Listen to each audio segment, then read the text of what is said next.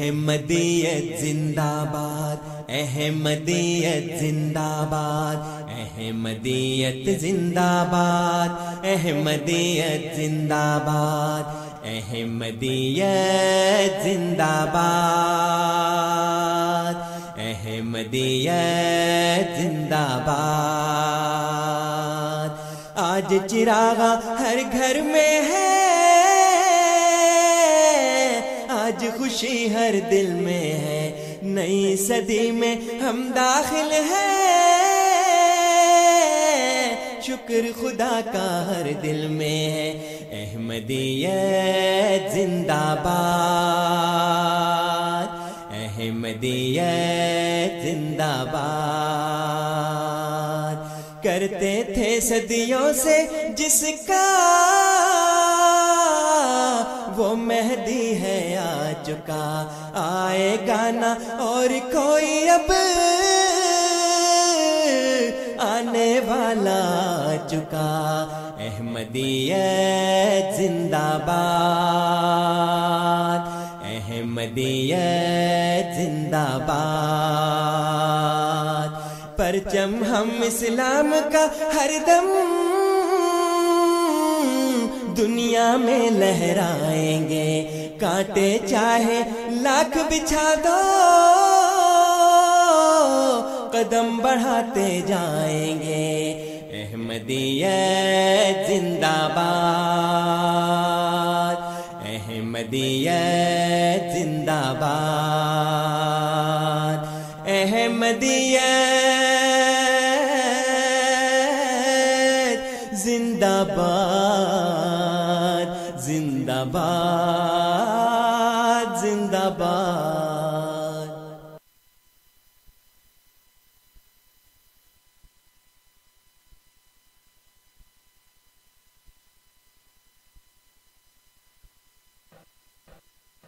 أعوذ بالله من الشيطان الرجيم.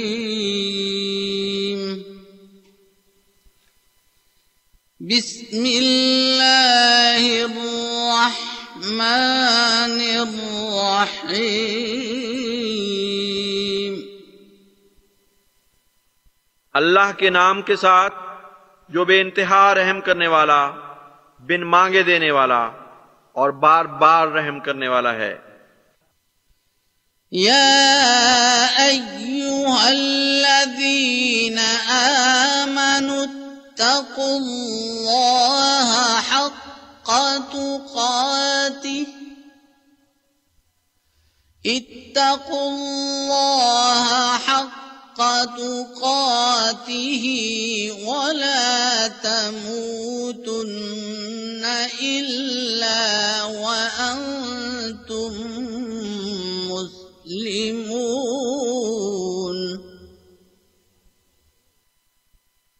اے لوگو جو ایمان لائے ہو، اللہ کا تقوی اختیار کرو، جیسا کہ اس کا تقوی اختیار کرنے کا حق ہے۔ اور ہرگز نہ مرو، مگر اس حالت میں کہ تم مسلمان ہو۔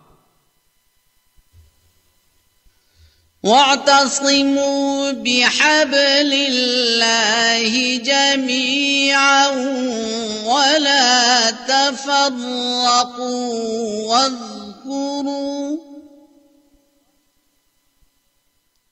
واذكروا نعمة الله عليكم إذ كنتم أعداء فألف بين قلوبكم فأصبحتم فأصبحتم بنعمته إخوانا وكنتم على شفا حفرة من النار فأنقذكم منها كذلك يبين الله لكم آياته لعلكم تهتدون۔ اور اللہ کی رسی ایک جماعت کی صورت میں مضبوطی سے پکڑ لو اور تفریقہ اختیار نہ کرو۔ اور یاد کرو اللہ کی نعمت کو جو اس نے تم پر کی۔ جب تم ایک دوسرے کے دشمن تھے، پھر اس نے تمہارے دلوں کو آپس میں باندھ دیا، اور اس کی نعمت سے تم بھائی بھائی ہو گئے۔ اور تم آگ کے گڑے کے کنارے پر کھڑے تھے، تو اس نے تمہیں اس سے بچا لیا۔ اسی طرح اللہ تمہارے لیے اپنی آیات کھول کھول کر بیان کرتا ہے، تا ایسا ہو کہ تم ہدایت پاؤ۔ وَلْتَكُمْ مِنْكُمْ أُمَّةٌ يَدْعُونَ إِلَى الْخَيْرِ وَيَأْمُرُونَ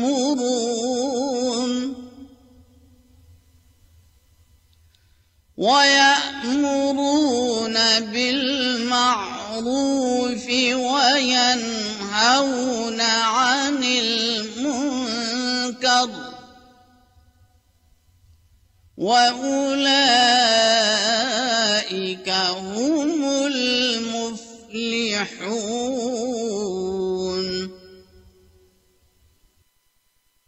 اور چاہیے کہ تم میں سے ایک جماعت ایسے لوگوں کی ہو جو ہمیشہ بھلائی کی طرف بلاتے رہیں اور وہ نیکی کی تعلیم دیں اور بدیوں سے روکیں اور یہی ہیں جو کامیاب ہونے والے ہیں۔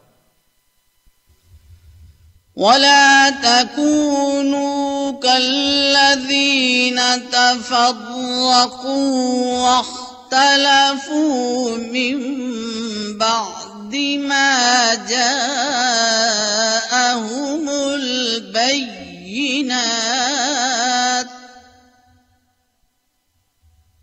وأولئك لهم عذاب عظيم اور ان لوگوں کی طرح نہ ہو جاؤ جو آپس میں پھٹ گئے اور اختلاف کیا۔ باوجود اس کے کہ ان کے پاس کھلے کھلے نشانات آ چکے تھے۔ اور یہی وہ لوگ ہیں جن کے لیے بہت بڑا عذاب مقدر ہے۔ اعوذ باللہ من الشیطان الرجیم۔ بسم اللہ الرحمن الرحیم۔ سامعین کرام السلام علیکم ورحمۃ اللہ وبرکاتہ۔ ریڈیو احمدیہ کے ساتھ میں ہوں آپ کا میزبان صفی راجپوت سامعین، یہ پروگرام ریڈیو احمدیہ ہم آپ کی خدمت میں ہر اتوار کی شب نو بجے کینیڈا کے شہر ٹورنٹو کے مقامی وقت کے مطابق براہ راست لے کر حاضر ہوتے ہیں۔ یہ پروگرام ریڈیو احمدیہ جاری رہتا ہے شب گیارہ بجے تک یعنی رات نو سے گیارہ بجے تک دو گھنٹے کے لیے۔ ہم اور آپ براہ راست ساتھ ہوتے ہیں ریڈیو احمدیہ پر۔ ریڈیو احمدیہ جیسا کہ نام سے ظاہر ہے، احمدیہ مسلم جماعت کی پیشکش ہے۔ اس پروگرام کا مقصد سامعین یہ ہے کہ ہم اپنے اردو، پنجابی یا ہندی زبانیں بولنے والے سامعین کے سامنے ریڈیو احمدیہ پر، جماعت احمدیہ کا موقف پیش کر سکیں۔ ہوتا کچھ اس طرح سے ہے کہ ہم اپنے اسٹوڈیوز میں جماعت احمدیہ سے تعلق رکھنے والے مختلف اکابرین اور علماء کو مدعو کرتے ہیں۔ اور ان سے درخواست کرتے ہیں کہ کسی ایک موضوع پر جماعت احمدیہ کا موقف ہمارے سامعین کے سامنے رکھیں۔ اس کے بعد سامعین، ہم آپ کو موقع فراہم کرتے ہیں کہ آپ اپنے سوالات کے ساتھ ریڈیو احمدیہ کا حصہ بن سکیں۔ اس پروگرام ریڈیو احمدیہ کا مقصد یہی ہے کہ جماعت احمدیہ کا موقف رکھا جائے اور اس موقف پر آپ کے سوالات کے جواب دیا جائے۔ ریڈیو احمدیہ کے سامعین، یہ بھی جانتے ہیں کہ ہر اتوار کی شب اللہ کے فضل و کرم سے ہم ایک نئے موضوع کے ساتھ آپ کی خدمت میں حاضر ہوتے ہیں۔ ہمارے پروگراموں کے عمومی موضوعات تو ایک جیسے رہتے ہیں، لیکن پھر جو خصوصی موضوع ہوتا ہے، اس پر ہم بات کیا کرتے ہیں۔ آج چونکہ مہینے کا دوسرا اتوار ہے اور یہ وہ وقت ہوتا ہے جب ہم بات کیا کرتے ہیں، صداقت سیدنا حضرت مرزا غلام احمد صاحب قادیانی، مسیح معود و مہدی معود علیہ السلۃ والسلام کی، اور ہم یہ بات کرتے ہیں کہ جماعت احمدیہ جب انہیں مہدی اور مسیح مانتی ہے تو اس کی وجہ کیا ہے اور اس کی صداقت کے دلائل کیا ہیں؟ ہمارے سامعین یہ بھی جانتے ہیں کہ اس پروگرام میں ہمارے ساتھ اسٹوڈیوز میں مہمان ہوتے ہیں مکرم و محترم انصر رضا صاحب۔ آج بھی انصر صاحب ہمارے ساتھ موجود ہیں۔ سب سے پہلے تو ان کو ریڈیو احمدیہ میں خوش آمدید کہتے ہیں۔ السلام علیکم ورحمۃ اللہ وبرکاتہ، انصر صاحب۔ جی وعلیکم السلام ورحمۃ اللہ وبرکاتہ۔ انصر صاحب آپ خیریت سے ہیں؟ جی اللہ کا تعالیٰ کا احسان ہے بالکل۔ آپ کیسے ہیں؟ الحمد للہ بالکل ٹھیک۔ آپ کا تو یہ بہت ہی مصروف ہفتہ گزرا سارے کا سارا۔ ہاں جی نو دن پورے۔ جی ہاں پورے نو دن پہلے شورا تھی پھر اس کے بعد آپ لوگوں کا اپنی ایک کانفرنس تھی ساری کی ساری چھ سات دن کی۔ جی اس پہ بھی بات کریں گے۔ بالکل اس پہ بھی بات کریں گے پھر آج کے موضوع پر بھی آئیں گے لیکن سامعین ہمارے آپ اچھی طرح جانتے ہیں انصر رضا صاحب کو کسی تعارف کے محتاج نہیں ہے لیکن پھر بھی مختصراً آپ کو بتا دیتے ہیں کہ انصر رضا صاحب نے اپنی زندگی وقف کی بھی ہے اور اللہ کے فضل و کرم سے دین اسلام کی ترویج اور اشاعت کے لیے بھرپور کام کرتے ہیں۔ اس وقت آپ اپنی ذمہ داریاں اسکاربرو کے علاقے میں نبھا رہے ہیں۔ میں ہمیشہ یہ بات کہا کرتا ہوں کہ تحقیق انصر صاحب کا میدان ہے اور خاص طور پر قرآن کریم موضوع ہے۔ جو بات کرتے ہیں آپ سے، اس کا حوالہ قرآن کریم سے دیتے ہیں اور اپنے سامعین کو ہمہ وقت یہی کہتے ہیں کہ قرآن کریم پر غور کریں، تدبر کریں، سمجھنے کی کوشش کریں تو ہدایت انشاءاللہ پا ہی جائیں گے۔ تو انصر صاحب کو خوش آمدید کہتے ہیں اور پہلے پوچھتے ہیں کہ آج کا موضوع کیا ہے۔ خصوصی طور پر اور پھر گفتگو کے سلسلے کو اور موضوع کو آگے بڑھاتے ہیں۔ جی انصر صاحب۔ جی جاکلہ سبی صاحب۔ میرا آج کا خصوصی موضوع بھی وہی ہے جس کا ابھی آپ نے ذکر کیا ہے۔ اور وہ ہے قرآن کریم۔ جماعت احمدیہ کے جو قیام کا مقصد ہے اور جو ہر نبی باست کا اور اس کے ذریعے اس کی جماعت کے قیام کا جو مقصد ہوتا ہے، وہی جماعت احمدیہ کے قیام کا مقصد ہے۔ اور اس میں جو ایک اہم کام ہے، وہ یہ ہے کہ اس زمانے میں جب مسلمانوں نے باوجود اپنا یہ ایک متفقہ عقیدہ رکھنے کے کہ قرآن مجید ایک مکمل ضابطہ حیات ہے اور ہر مسئلے کا حل اس میں سے تلاش کیا جا سکتا ہے۔ لیکن افسوس کہ مسلمانوں کی عملی زندگی اس دعوے کے بالکل برعکس نظر آتی۔ تمام معاملات زندگی میں قرآن کے اصولوں کو بلا کر یا تو رسوم و رواج کی پیروی کی جاتی ہے یا پھر مغرب کی۔ اور اہل اسلام کی اس عملی حالت کا نقشہ اللہ تعالیٰ نے قرآن جیت میں اس آیت کے ذریعے بیان فرمایا ہے۔ جو سورہ الفرقان کی جو پچیس نمبر کی صورت ہے، اس کی آیت نمبر اکتیس میں اللہ تعالیٰ فرماتا ہے بس کال رسول یا رب انا قوم تخذ حاضل قرآن محجورہ اور رسول کہے گا کہ، اے میرے رب یقیناً میری قوم نے اس قرآن کو متروک کر چھوڑا ہے۔ حضرت مسلم معود رضی اللہ تعالیٰ عنہ نے یعنی حضرت خلیفۃ مسیح ثانی رضی اللہ تعالیٰ عنہ، مرزا بشیر الدین محمود صاحب صاحب نے اس آیت کی تفصیل میں بڑی خوبصورت بات لکھی ہے۔ حضور فرماتے ہیں کہ یہ آیت اس طرح بھی ہو سکتی تھی کہ ان قومی تخذ القرآن محجورات میری قوم نے قرآن کو محجور کر دیا ہے۔ لیکن یہ فرمایا کہ ان قومی تخذ حاضل قرآن محجور ہے یہ حاضہ جو ہے، وہ ہم جانتے ہیں کہ ہماری زبان میں بھی جب کسی بہت اعلیٰ چیز کی ناقدری کی جائے، تو کہا جاتا ہے کہ تم اس کو ٹھکرا رہے ہو۔ یعنی اس کو یعنی اس کے اوپر زور دیا جاتا ہے کہ یہ تو اتنی اعلیٰ چیز ہے اتنی عظیم الشان چیز ہے کہ تم اس کو ٹھکرا رہے ہو۔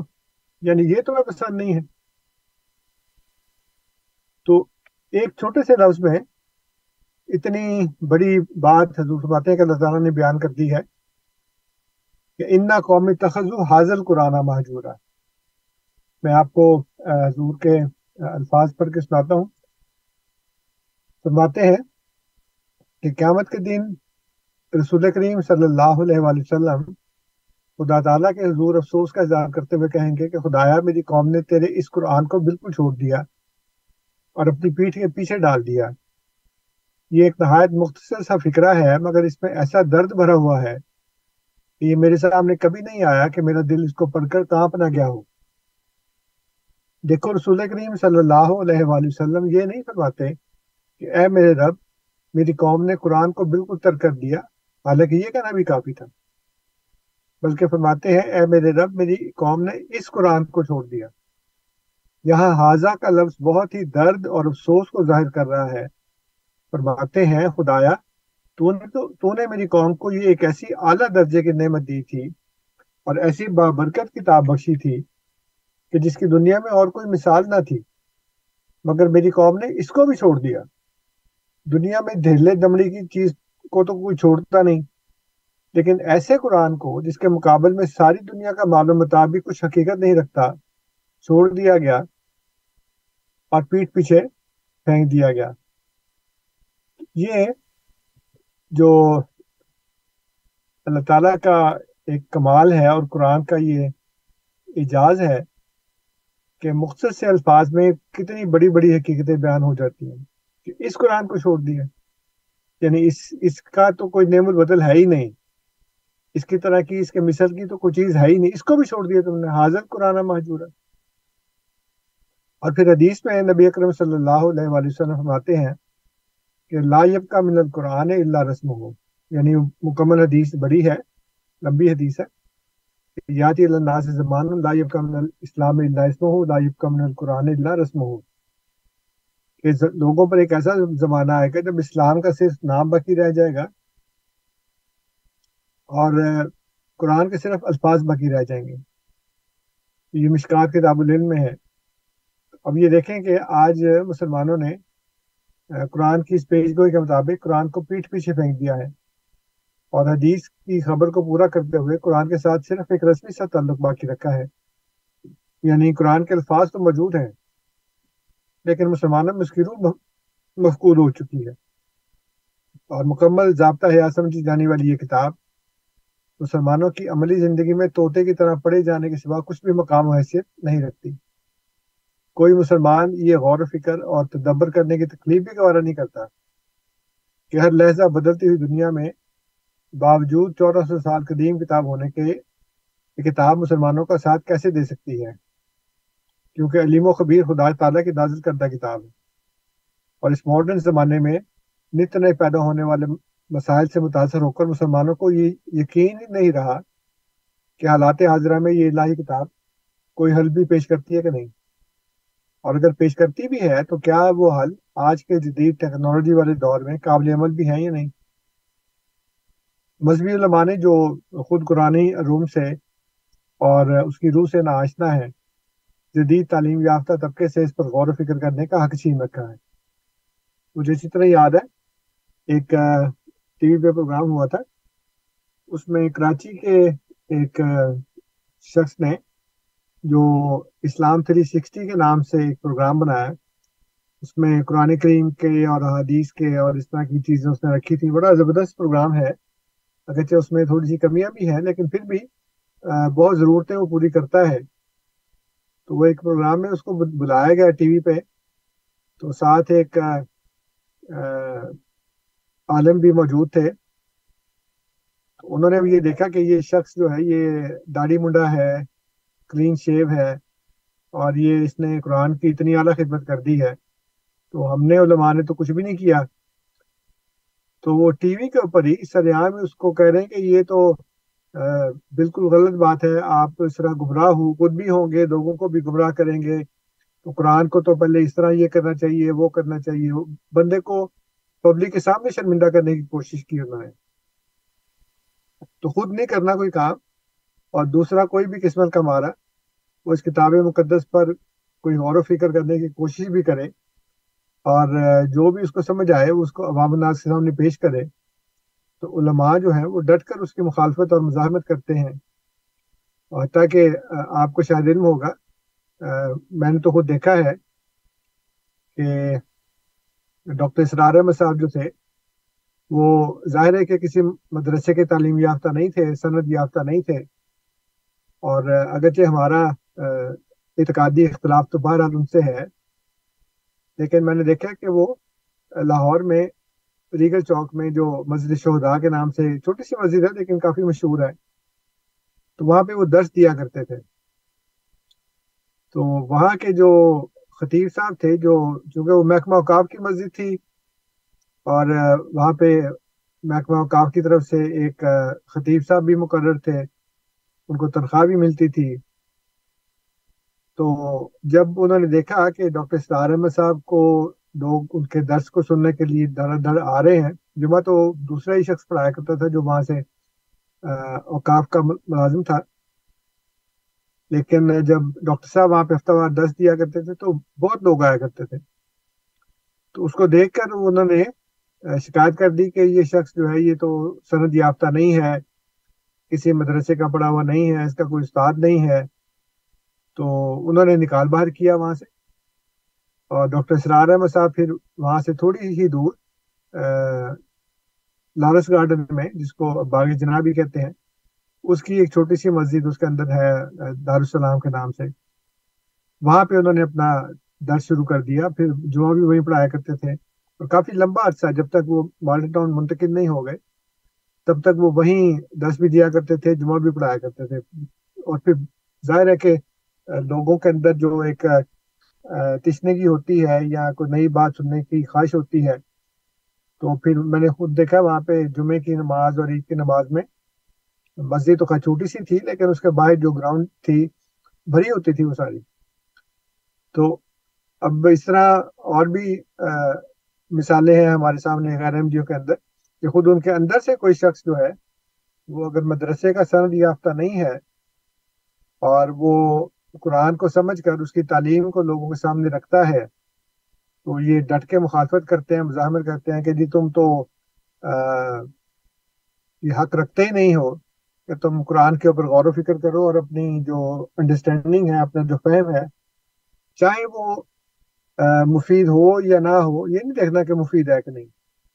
اس کو رد کرنا ہے اور لوگوں کو اس سے نفرت دلانے کی کوشش کرنی ہے۔ کہ تمہاری یہ مجال کہ تم ہماری بالدستی مانے بغیر جنہوں نے کئی برس مدرسوں میں صرف کر دیے ہیں اور کئی کئی لاکھ کے کتب خانوں کے مالک ہیں تم قرآن معرف پیش کرنے کی جسارت کرو۔ تو یہ بہت سی جو ایسی مثالیں ہیں وہ ہمارے سامنے ہیں۔ تو پھر ہوتا یہ ہے کہ قرآن کا یہ عاشق جو ہے، وہ یا تو کفر کے فتووں سے خوف اس کے خوف کے مارے۔ وہ چپ ہو جاتا ہے، بیچارہ دم ساتھ لیتا ہے یا پھر آندہ درگاہ بن کر زمرہ اہل ایمان سے خارج ہو بیٹھتا ہے۔ تو پھر ہوتا یہ ہے کہ بہت سے ایسے انفرادی اور اجتماعی مسائل جن کا نہایت مناسب حل قرآن مجید میں موجود ہے۔ لیکن ان علماء کی جو یہ بالادستیاں ہیں اور جو ان کا ایک قسم کا خزانے کے اوپر سانپ بن کر بیٹھے، بیٹھنے کا ہے طریقہ کار۔ اس کی وجہ سے وہ جو آپ نے شعر سنا ہوگا کہ وہ میں نے اس میں تھوڑی سی ترمیم کی ہے کہ افسوس بے شمار سخن ہائے گفتنی خوف فساد ملا سے ناگفتہ رہ گئے۔ جی۔ وہ ہے تو سمجھنا خوف فساد خلق سے۔ خلق سے جی۔ تو میں نے اس کو کہہ دیا خوف فساد ملا سے ناگفتہ رہ گئے۔ اب جو یہ ناگفتہ سوالات ہیں جو مسلمانوں کی روحانی اور دنیاوی ترقی اور فلاح اور اسلام کو ایک غالب مذہب بنانے کے طریقے کے سوال بھی اس میں شامل ہے میں آپ کو یہ بھی بتا دوں ابھی میرے ذہن میں آتا ہے، نکل گیا، پھر دوبارہ مجھے یاد آ گیا کہ ڈاکٹر اسرار احمد صاحب کی وفات کے بعد یا ان کے دور میں ہی یہ شروع ہو گئے تھے، ان کے ایک صاحبزادے ہیں۔ تو وہ بھی اپنے والد صاحب کے جانشین پہلے بنے بھی تھے، پھر بعد میں کسی اور صاحب کو انہوں نے اپنا امیر بنا لیا۔ لیکن اس دور میں ایک کشمکش یہ شروع ہو گئی تھی اور اس کی گواہی جو ہے وہ متعدد یوٹیوب کی ویڈیوز ہیں جو کچھ لوگ جو ڈاکٹر اسرار احمد صاحب کا جو بیٹا ہے میرے ذہن سے اس کا نام نکل گیا۔ وہ اس بات کے اوپر ان کے اندر ایک کشمکش شروع ہو گئی تھی کہ ہم جو پہلے سے موجود علماء ہیں ان کی باتوں کو ہم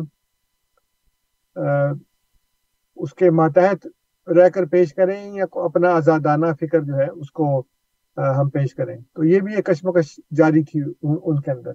لیکن بہرحال وہ سوالات جو میں آپ کے سامنے رکھنا چاہ رہا تھا، جو کچھ لوگوں کے ذہنوں میں پیدا ہوتے بھی ہیں اور وہ جو علماء ہیں، وہ تو چونکہ مدرسوں کے ہی تعلیم یافتہ ہوتے ہیں، اسکول، کالج کی تو انہوں نے شکل نہیں دیکھی ہوتی، یا اگر پڑھے بھی ہوتے ہیں تو ان کے جو ذہن ہیں، وہ اس سطح کے نہیں ہوتے کہ وہ باتیں سوچ سکیں۔ اب اس میں کچھ میں نے ذہن جو لوگوں کے ذہن میں آنی چاہیے، سوالات وہ آپ کے سامنے رکھتا ہوں۔ کہ مسلمانوں کی اخلاقی تمدنی، اقتصادی اور معاشرتی تنزلی کا سبب کیا ہے اور اس کا ذمہ دار کون ہے؟ یہ سوالات جماعت احمدیہ سے تعلق نہیں رکھتے براہ راست۔ لیکن اصل مسئلہ یہ ہے کہ کیا وہ لوگ جو مسلمان ہیں اور اسلام کو غالب مذہب دیکھنا چاہتے ہیں اور اسلام کی حالت تنزلی اور زوال کو بھی دیکھ رہے ہیں اور کافی لمبے عرصے سے دیکھ بھی رہے ہیں تاریخ میں پڑھ بھی رہے ہیں، ان کے ذہن میں یہ سوال آنا چاہیے کہ مسلمانوں کی اخلاقی، تمدنی، اقتصادی اور معاشرتی تنزلی کا سبب کیا ہے اور اس کا ذمہ دار کون ہے؟ ایک ایسا سوال ہے جو سب کو پوچھنا چاہیے، اپنے آپ سے پوچھنا چاہیے، اپنے ارد گرد جو لوگ ہیں ان سے پوچھنا چاہیے۔ پھر دوسرا سوال یہ ہے کہ مسلمان سلطنتیں طاقت، وسائل اور سب سے بڑھ کر ایک اعلیٰ ترین الہامی مذہب رکھنے کے باوجود مغلوب کیوں ہیں؟ پھر تیسرا سوال یہ ہے کہ اسلام کے دشمن یکے بعد دیگرے اسلامی سلطنتوں کو اپنے تسلط میں لانے میں کیوں اور کس طرح کامیاب ہوتے جا رہے ہیں؟ پھر اگلا سوال یہ ہے کہ یہ تمام مسائب جو ٹوٹی ہوئی تصویر کے دانوں کی طرح مسلمانوں پر وارد ہو چکے ہیں، ان کا اب حل کیا ہے؟ کیا اسلام کے نام پر مسلمانوں کی حکومت، چاہے وہ کتنی فاسق و فاجر کیوں نہ ہو، اس مسئلے کا حل ہے؟ کیا مذہبی علماء پر مشتمل تھیوکریٹک حکومت یعنی دینی رہنماؤں کی حکومت فلاح و نجات کا باعث بن سکتی ہے؟ کیا حجروں میں مقیم صوفی اللہ کی ضربے لگا کر کفر کا منہ پھیر سکتے ہیں؟ کیا ہمارے سیاستدان ملک و ملت کا بیڑا پار لگا سکتے ہیں؟ تو دیکھ لیں، اس ساری اس وقت صورتیں موجود ہیں۔ یعنی مسلمانوں کی بعض حکومت ایسی ہیں جس میں فاسق و فاجر لوگ حکمران ہیں۔ بہت سے اسلامی ممالک ہیں۔ اور ایران میں کم از کم ایک ملک تو ایسا ہے جس پہ مذہبی علماء کی حکومت ہے، جو ایک قسم کی تھیوکریٹک سٹیٹ ہے۔ اگرچہ انہوں نے کچھ جمہوریت کا بھی تڑکا لگایا ہوا اس کے اندر، لیکن اصل حکومت جو ہے وہ، جو ان کے آیت اللہ صاحبان ہیں، ان کی ہے۔ اور صوفیاء بھی بہت ہیں، لیکن صوفیاء جو ہیں وہ اللہ کی ضربت تو لگا سکتے ہیں، لیکن دشمن کی فوج کو شکست نہیں دے سکتے۔ اور سیاستدان جو نام نہاد ڈیموکریسی کا نعرہ لگاتے ہیں وہ بھی بہت سے ملکوں میں حکمران ہیں، لیکن کسی کے پاس بھی اسلام کا اور مسلمانوں کا جو غلبہ ہے، اس کے لیے تو ان کے پاس کسی قسم کا کوئی جواب نہیں ہے۔ ابھی جتنے بھی سوال میں نے آپ کے سامنے رکھے ہیں، وہ اسلام کے غلبے اور مسلمانوں کے غلبے کے بارے میں ہے ان سب تمام سوالات کے جوابات جو ہیں وہ یا تو مغربی نظام کی اندازن تقلید میں ڈھونڈنے کی کوشش کرتے ہیں۔ جیسے کہ پہلے بھی لوگ آئے انہوں نے کہا جی کہ آپ ماڈرنائز ہو جائیں ویسٹرنائز ہو جائیں، تو پھر ہم بھی ترقی کر سکتے ہیں۔ یا پھر علماء کے محدود اور تنگ نظر فہم اسلام جو ہے، اس میں انہوں نے ڈھونڈنے کی کوشش کی۔ لیکن مسلمانوں کی جو گرداب میں پھنسی ہوئی کشتی ہے، وہ ابھی تک وہیں چکر لگا رہی ہے۔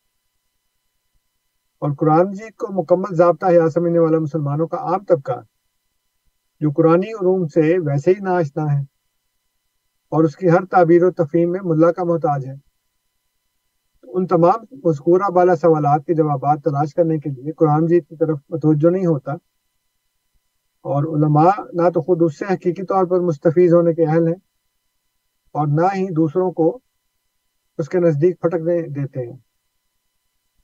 تو یہ جماعت احمدیہ کے قیام کا ایک مقصد یہ ہے کہ لوگوں کو قرآن کی طرف بلایا جائے، ان کو اللہ تعالیٰ کی اس کتاب کی طرف بلایا جائے جس کو معجور کر بیٹھے ہیں۔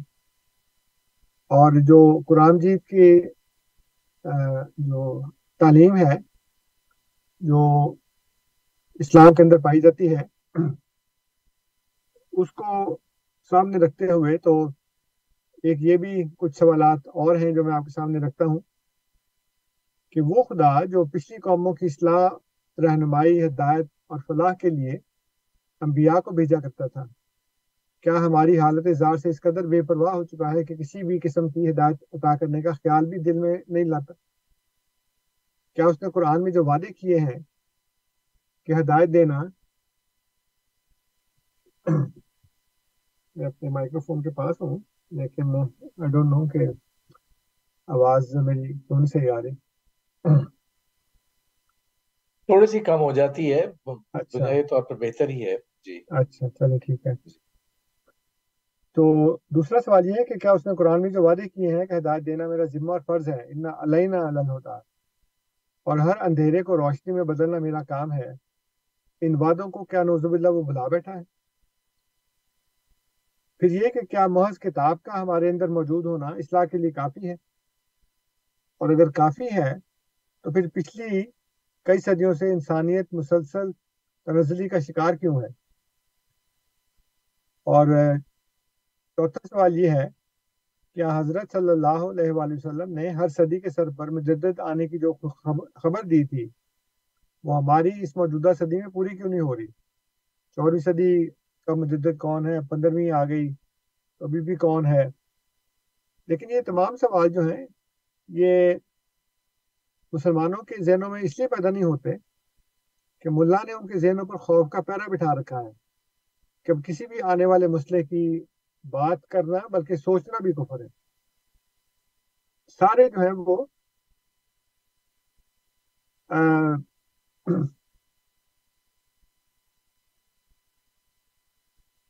جتنے بھی لوگ ہیں وہ اس بات کی طرف سوچتے نہیں کیونکہ وہ بالکل دین سے بے بہرا ہو چکے ہیں اور دینی علم وہ حاصل نہیں کرتے دنیا میں وہ بڑھ چکے ہیں۔ اس لیے یہ سوالات جو ہے وہ ان کی طرف سوچتے بھی نہیں۔ اور یہ کام ہے احمدیہ مسلم جماعت کا، جو یہ سوچنے کی کوشش کرتی ہے اور لوگوں کو اس طرف راغب کرتی ہے کہ ہمیں اللہ تعالیٰ کی اس کتاب کی طرف لوٹنا چاہیے اور ہمارے تمام مسائل کا حل اس میں، اسی میں ہے۔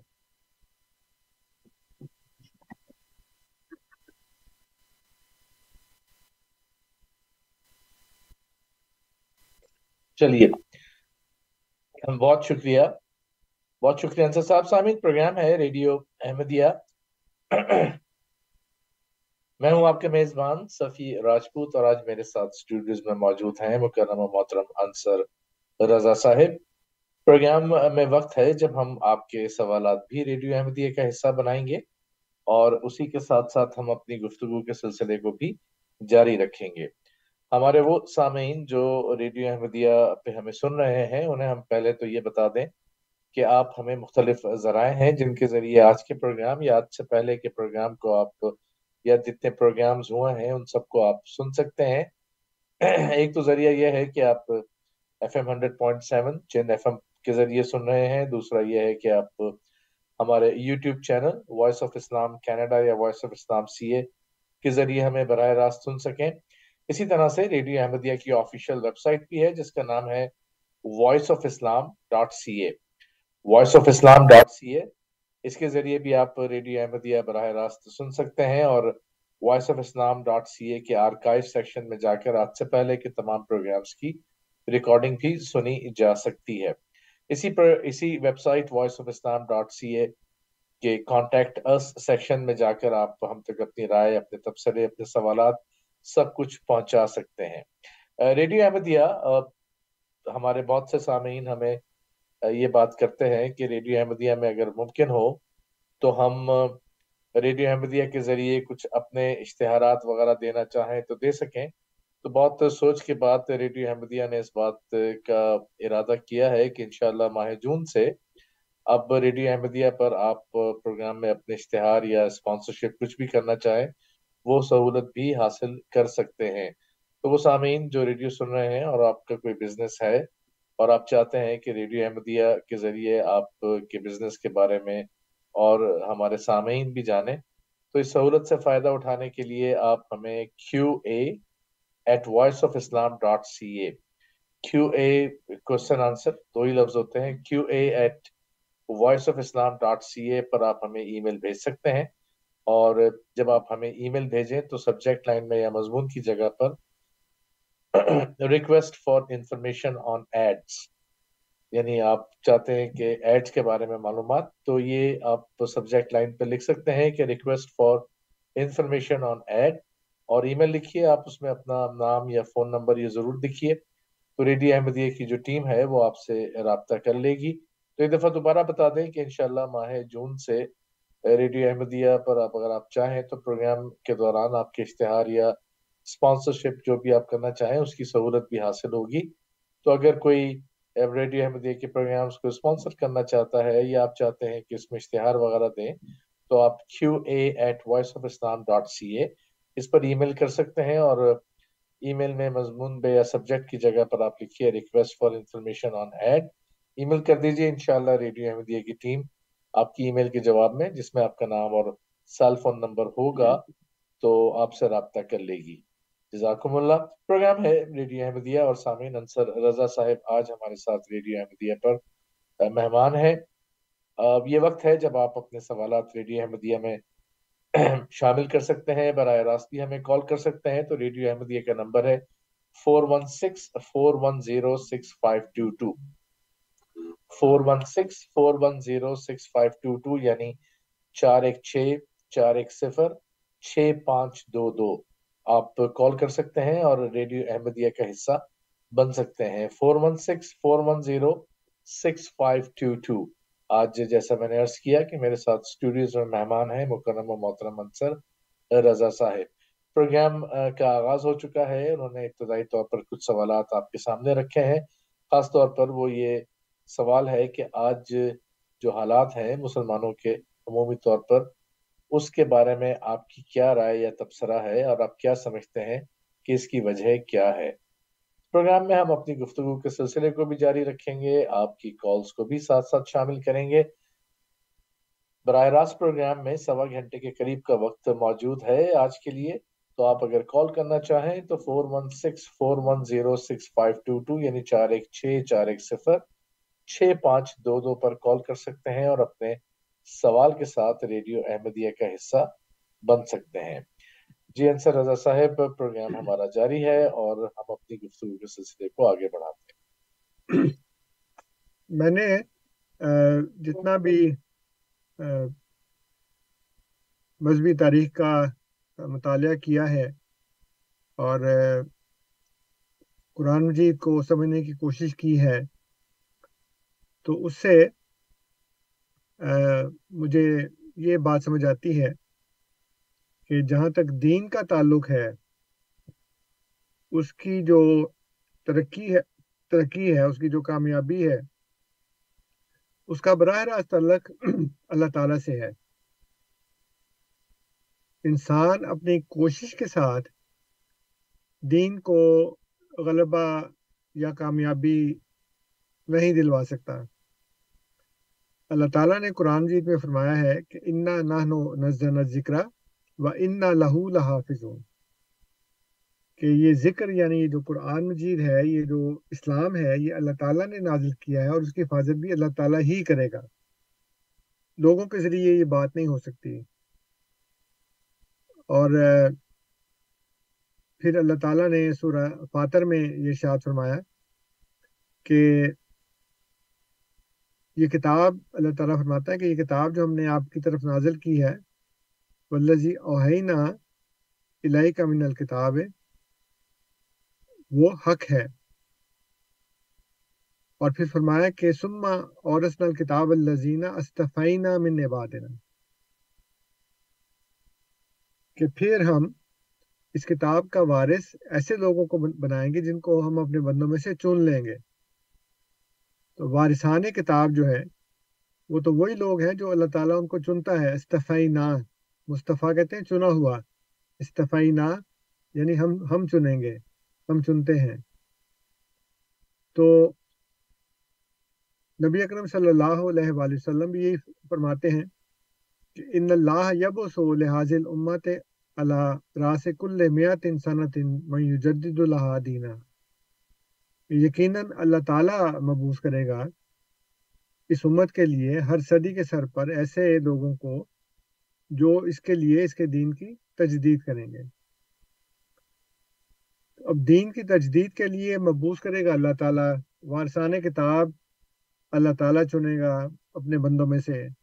کتاب کے نزول کے بعد اللہ تعالیٰ نبی کرم صلی اللہ علیہ وسلم کو مخاطب کر کے فرماتا ہے کہ یہ کتاب جو ہم نے آپ کی طرف نازل کی ہے وہ حق ہے اور پھر اس کتاب کے وارث ہم چنیں گے۔ اس لیے جو مجدد ہوتا ہے وہ اللہ تعالیٰ کی طرف سے مبوس ہوتا ہے۔ اللہ تعالیٰ نے اس کو نازل کیا ہے اور اس کی حفاظت بھی خدا کے ذمے ہے۔ لیکن اصل مسئلہ یہ ہو گیا کہ جہاں ہم نے اپنے دنیاوی کاموں سے خدا کو چھٹی دے دی اور اس کو ہم تو لوگوں کو دار اسلام سے کہتے ہیں نا، مولوی نکالتے ہیں، انہوں نے خدا کو ہی دار اسلام سے نکال دیا۔ اور اللہ تعالیٰ کا دنیا کے کاموں میں کسی بھی قسم کا کوئی عمل دخل اب یہ برداشت نہیں کرتے۔ اگر کرتے تو اپنے دنیاوی معاملات اسلامی تعلیم کے مطابق ڈیل کرتے، حل کرتے۔ اس کے مطابق دیکھتے کہ فلاں مسئلے کا کیا حل ہے۔ اللہ تعالیٰ ہمیں کیا کہتا ہے؟ لیکن خدا کو تو انہوں نے نکال باہر کیا نوزب اللہ من ذالک۔ اور یا تو وہ کام کرتے ہیں جو ملکی رواج بتاتا ہے، یا وہ کام کرتے ہیں جو مغرب نے ان کو بتایا۔ اس کے علاوہ کوئی کام نہیں کرتے۔ اور دین میں بھی یہی کام کیا کہ دین میں اللہ تعالیٰ کے کلام کو پیٹھ پیچھے پھینک دیا۔ اور وہی اور الہام کا مکمل طور پر انکار کر دیا۔ وہ خدا جو کہتا ہے کہ ہم نے نازل کیا اور ہم اس کی حفاظت کریں گے، وہ کہتا نہیں، اب تم نے حفاظت نہیں کرنی، ہم خود کر لیں گے۔ کوئی وہی نہیں ہے، کوئی الہام نہیں ہے، کوئی بندہ منتخب نہیں ہوگا، کوئی بندہ مبوس نہیں ہوگا خدا تعالیٰ کی طرف سے۔ تو جب ہر طرف سے آپ کھڑکیاں دروازے بند کر لیں اور ان کے اوپر گہرے موٹے پردے ڈال دیں اور پھر اندھیرے کی شکایت کریں۔ جبکہ وہاں سورج نکل، نکلا ہوا ہو پوری طرح چمک رہا ہو، تو پھر سورج کا قصور نہیں ہے، بلکہ ہمارا اپنا قصور ہے کہ ہم نے تمام کھڑکیاں، تمام دروازے بند کر دیے، موٹے موٹے پردے ڈال دیے کہ روشنی کے کرن بھی اندر نہ آ سکے۔ اور پھر کہیں کہ جی بہت اندھیرا ہے۔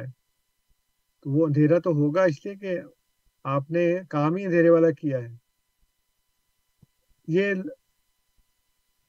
علماء نے لوگوں کے ذہنوں کے اندر یہ سختی سے بات ڈال دی ہے کہ خدا کی طرف سے کوئی نہیں آ سکتا۔ اب الہام نہیں ہو سکتا وہی نہیں نازل ہو سکتی۔ اور جو کرنا ہے وہ ہم نہیں کرنا ہے۔ اور وہ جیسا کر رہے ہیں، وہ آپ کے سامنے ہے۔ کہ دنیا کا تو ان کو کوئی علم نہیں ہے۔ کوئی ماڈرن ٹیکنالوجی کوئی سائنس سائنس کسی بھی قسم کی سوشل سائنسز، میڈیکل سائنسز، اس میں جو طبقہ علماء ہے وہ ہر طرح سے ناکام ہے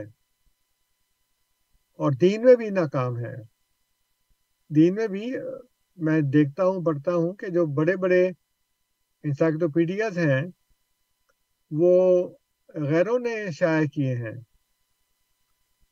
اور وہ دیکھ کے حیرانگی ہوتی ہے کہ کس طرح سے انہوں نے قرآن کو سمجھا، عربی کو سمجھا اور پھر ایسے ایسے موضوعات کے اوپر آرٹیکلس لکھے ہیں ان انسائکلوپیڈیاز کے اندر جو روایتی مولویوں کے ذہن میں دور دور تک بھی نہیں آ سکتے۔ اور یہ صرف اس لیے کہ ہم اللہ تعالیٰ کو اپنی زندگی سے بالکل خارج کر دیں، قرآن کو اپنی زندگی سے بالکل خارج کر دیں اور ہم لوگوں کو جو ہمیں سمجھ میں آئے یا جس سے ہماری جو ہمارا جو تسلط ہے لوگوں کے ذہنوں کے اوپر، وہ خراب نہ ہو۔ ایسی باتیں بتائیں۔ لیکن جس بات سے ہماری جو دراہٹ ختم ہوتی ہو، اس کو ہر طرح سے بند کر دیں۔ جیسے میں نے بتایا کہ وہ جو صاحب ہیں، انہوں نے اسلام 360 ایپ بنائی۔ انہوں نے ٹی وی میں سر عام اس کو لتاڑا، اس کو کہا کہ تم یہ کرو گے تو تم گمراہ ہو جاؤ گے۔ اب یہ ہمارے سامعین کو غور کرنا چاہیے کہ ضرورت جو ہے وہ تو موجود ہے۔ زوال تو ہو چکا ہو چکا ہے۔ اور نہ صرف ہو چکا ہے بلکہ ہوتا چلا جا رہا ہے۔ بعض لوگ یہ بھی سوال کرتے ہیں کہ مرزا صاحب جو ہیں وہ تو آئے لیکن اس کے بعد حالات اور خراب ہو گئے۔ آج سوا سو سال ہو گیا ہے، اس سے بھی زیادہ۔ تو کیا ترقی ہوئی ہے؟ بلکہ اور زیادہ گمراہی، اور زیادہ ذلت، اور زیادہ زوال۔ تو بات یہ ہے کہ اگر ایک شخص بیمار ہو اور ڈاکٹر اس کے پاس آئے، وہ بھی ڈاکٹر کے پاس نہیں جاتا، ڈاکٹر آتا اس کے پاس اور اس کو وہ دوا تجویز کرتا ہے، نسخہ بنا کر دیتا ہے، تو اگر وہ شخص جو بیمار ہے، وہ نسخہ استعمال کرنا تو دور کی بات ہے، ڈاکٹر کو ڈاکٹر ہی تسلیم نہیں کرتا۔ اور پھر وہ اس کی بیماری جو ہے، وہ خراب سے خراب تر ہوتی چلی جاتی ہے۔ اور پھر وہ کہتا ہے کہ یہ ایک ایسا ڈاکٹر ہے کہ یہ آیا بھی لیکن مجھے تو فرق نہیں پڑا، کوئی فاقہ نہیں ہوا۔ تو کیسے فرق پڑے؟ آپ نہ تو اس کا تجویز کردہ نسخہ استعمال کرتے ہیں اور نہ ہی اس کو ڈاکٹر تسلیم کرتے ہیں۔ تو اگر آپ کو صحت ملے تو کیسے ملے؟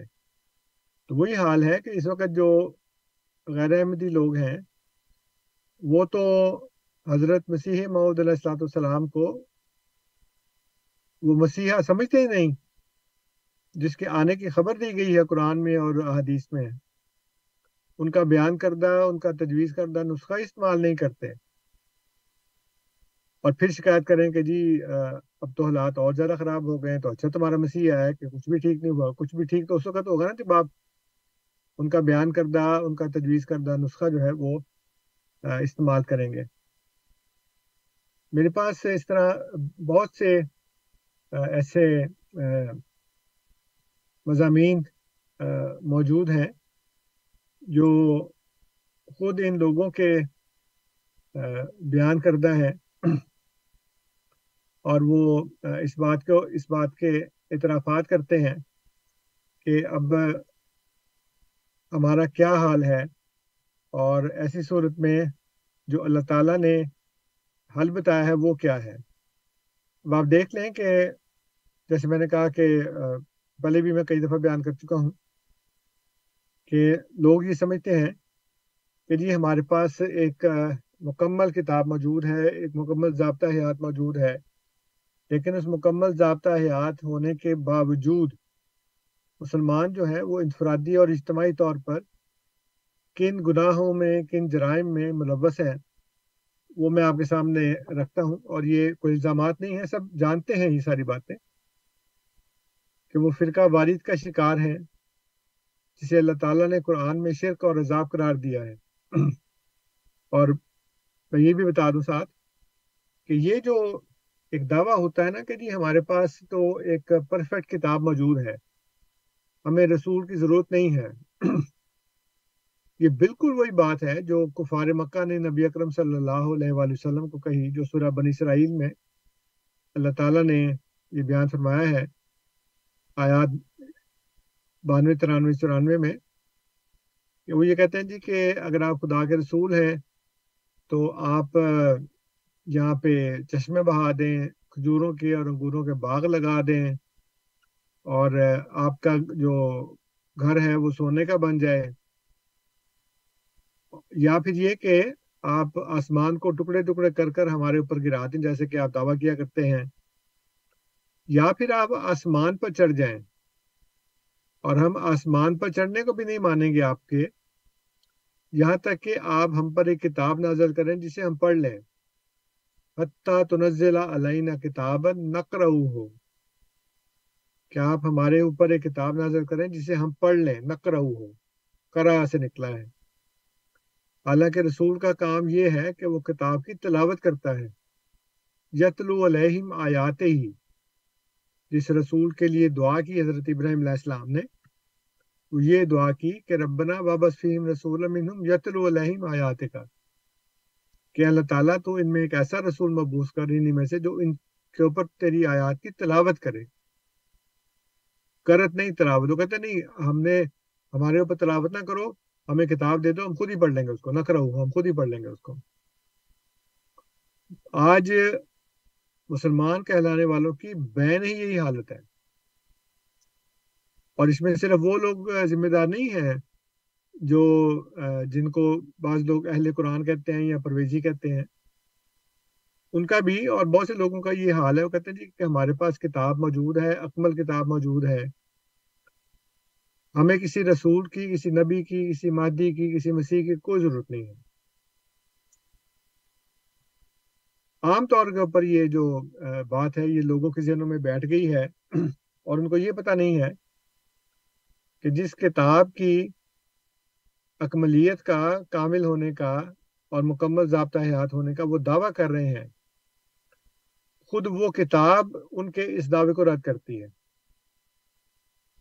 اللہ تعالیٰ سورہ ابراہیم کی بسم اللہ کے بعد جو دوسری آیت علیہ السلام رہا، تو اللہ تعالیٰ فرماتا ہے کہ ہم نے یہ کتاب آپ کی طرف نازل کی ہے لِيُخْرِجَ النَّاسِ لِتُخْرِجَ النَّاسَ مِنَ الظُّلُمَاتِ إِلَى النُّورِ تاکہ آپ نکالیں لوگوں کو اندھیرے اندھیروں سے روشنی کی طرف۔ آپ نکالیں۔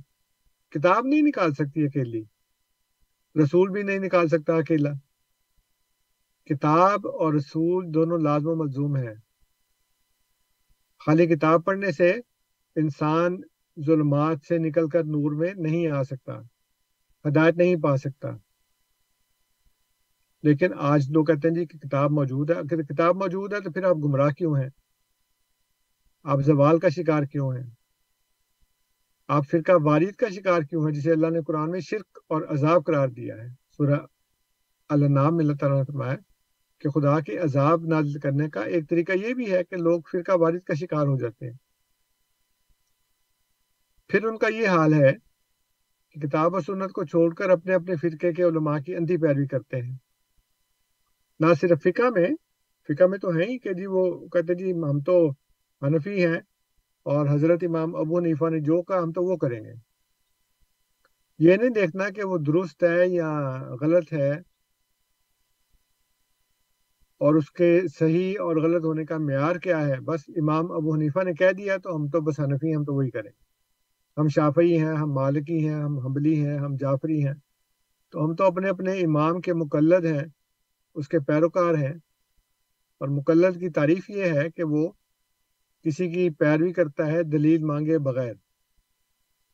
حالانکہ خود اللہ تعالیٰ فرماتا ہے، جو حقیقی مومن کی تعریف ہے، وہ یہ ہے کہ جب ان کے اوپر اللہ کی آیات پڑھی جاتی ہیں، تو وہ اس کے اوپر گونگے اور بہرے ہو کر گرنے پڑتے ہیں۔ لم یخر علیہ سم امیانہ لیکن یہاں پہ ہمیں یہ کہا جاتا ہے کہ ہم آپ کے امام کی، اپنے امام کی بات بتاتے ہیں، تو آپ گونگے بہرے ہو کر اس کی پیروی کریں۔ کوئی دلیل نہ پوچھیں، کیونکہ جہاں آپ نے دلیل پوچھی، وہاں پہ آپ تقلید سے باہر نکل گئے۔ تو ہم نے تقلید کرنی ہے اور جس امام کی تقلید کرنی ہے، اس سے ہم نے دلیل نہیں پوچھنی۔ یہ تقلید کی بیسک جو ڈیفینیشن ہے، جو اس کی تعریف ہے، وہ یہ ہے کہ آپ نے جس کو امام مانا ہے، آپ نے اس سے دلیل نہیں پوچھنی۔ حالانکہ اللہ تعالیٰ فرماتے جیسے میں نے بھی بتایا کہ لم یخر اللہ اور پھر فرمایا کہ تاطن معروف میں تم سے یہ نہیں کہہ رہا کہ اندھے بن کر میری اطاعت کرو، بلکہ اطاعت معروف کرو۔ معروف کا مطلب ہے وہ جو جس کو تم جانتے ہو۔ ارفا سے نکلا ہے جانی پہچانی چیز ہو، اس میں اطاعت کرنی ہے۔ تو ایک تو فرقہ وارید کا شکار ہے دوسرا یہ کہ کتاب و سنت کو چھوڑ کر اپنے اپنے فرقوں کے علماء کی اندھی پیروی کرتے ہیں۔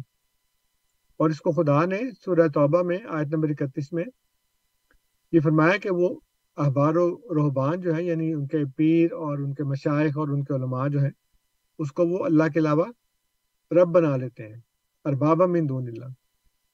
اور آج یہی ہو رہا ہے کہ جی اربابا من دون اللہ بن گئے ہیں مولوی اور علماء اور فقہ میں بھی اور عقائد میں بھی۔ وہ اپنے اپنے فرقے کے علماء کی پیاری کرتے ہیں۔ پھر دین میں جو جو اختلاف ہے وہ اس کا شکار ہو کر بغاوت کرتے ہیں، کسی کی بات نہیں مانتے۔ اس کو بھی اللہ تعالیٰ نے قرآن کریم میں بیان فرمایا ہے کہ بغیم بینہ ہوں بات اس کے کہ ان کے پاس علم آ جاتا ہے، بینات آ جاتی ہیں، پھر بھی وہ اختلاف کرتے ہیں بغیم بینہ ہوں بغاوت کرتے ہوئے، بات نہیں مانتے کسی کی۔ اور اللہ تعالیٰ کے احکامات سے سرکشی اختیار کرتے ہیں۔ کہتے یہ ہے کہ ہم اس پر ایمان لائے جو محمد صلی اللہ علیہ وسلم پر نازل کیا گیا اور جو آپ سے پہلے نازل کیا گیا۔ آپ کو معلوم ہوگا سفی صاحب کہ بعض دفعہ ہم پر یہ اعتراض کیا جاتا ہے کہ وہ جو سورہ بکرا کی آت ہے، شروع کی کہ ولزین یؤمنون بما انزل الیک و ما انزل من قبلک وہ کہتے نہیں من بعد کا تو ہے ہی نہیں۔ جی۔ تو چونکہ ہم نے تو صرف اس پر ایمان رکھنا ہے جو حضور صلی اللہ علیہ وسلم پر نازل ہوا یا جو آپ سے پہلے نازل ہوا۔ تو اللہ تعالیٰ نے سورہ نساء میں آیت نمبر اکسٹھ میں فرمایا ہے کہ کیا تم نے ان لوگوں کو دیکھا جو یہ زوم کرتے ہیں کہ وہ اس پر ایمان لائے اے رسول جو آپ پر نازل کیا گیا اور جو آپ سے پہلے نازل کیا گیا۔ اور اپنے جو فیصلے ہیں وہ تاغوت سے کرواتے ہیں۔ تو میں بتا چکا ہوں کہ یہ جمہوریت کو تاغوت کا لقب جو ہے یہ دے چکے ہیں پہلے۔ یہ کہتے ہیں تاغوت ہے۔ جو اس وقت کی جمہوریت ہے، جو اسمبلیاں ہیں، جس میں جو ارکان اسمبلی ہیں، ان کا دینی علم کوئی نہیں ہے۔ دنیاوی علم بھی کو سائنسدان تو ہوتے نہیں، بلکہ جو جس شعبے میں ہوتے ہیں یعنی پالیٹکس اس کا بھی علم نہیں ہوتا، قانون کا علم بھی نہیں ہوتا۔ صرف یہ کہ ذمہ دار ہیں، جاگیردار ہیں، اپنے اپنے علاقے کے چودھری ہیں اور وہاں سے سیاست میں کھڑے ہو جاتے ہیں، جس کو آج کل کی زبان میں کہتے ہیں الیکٹیبلس کہ کسی کو یہ نہیں دیکھتے کہ اس کے پاس علم کتنا ہے۔ مغربی ممالک میں آپ دیکھیں کہ ایک شخص جو ہے وہ کونسلر بنتا ہے۔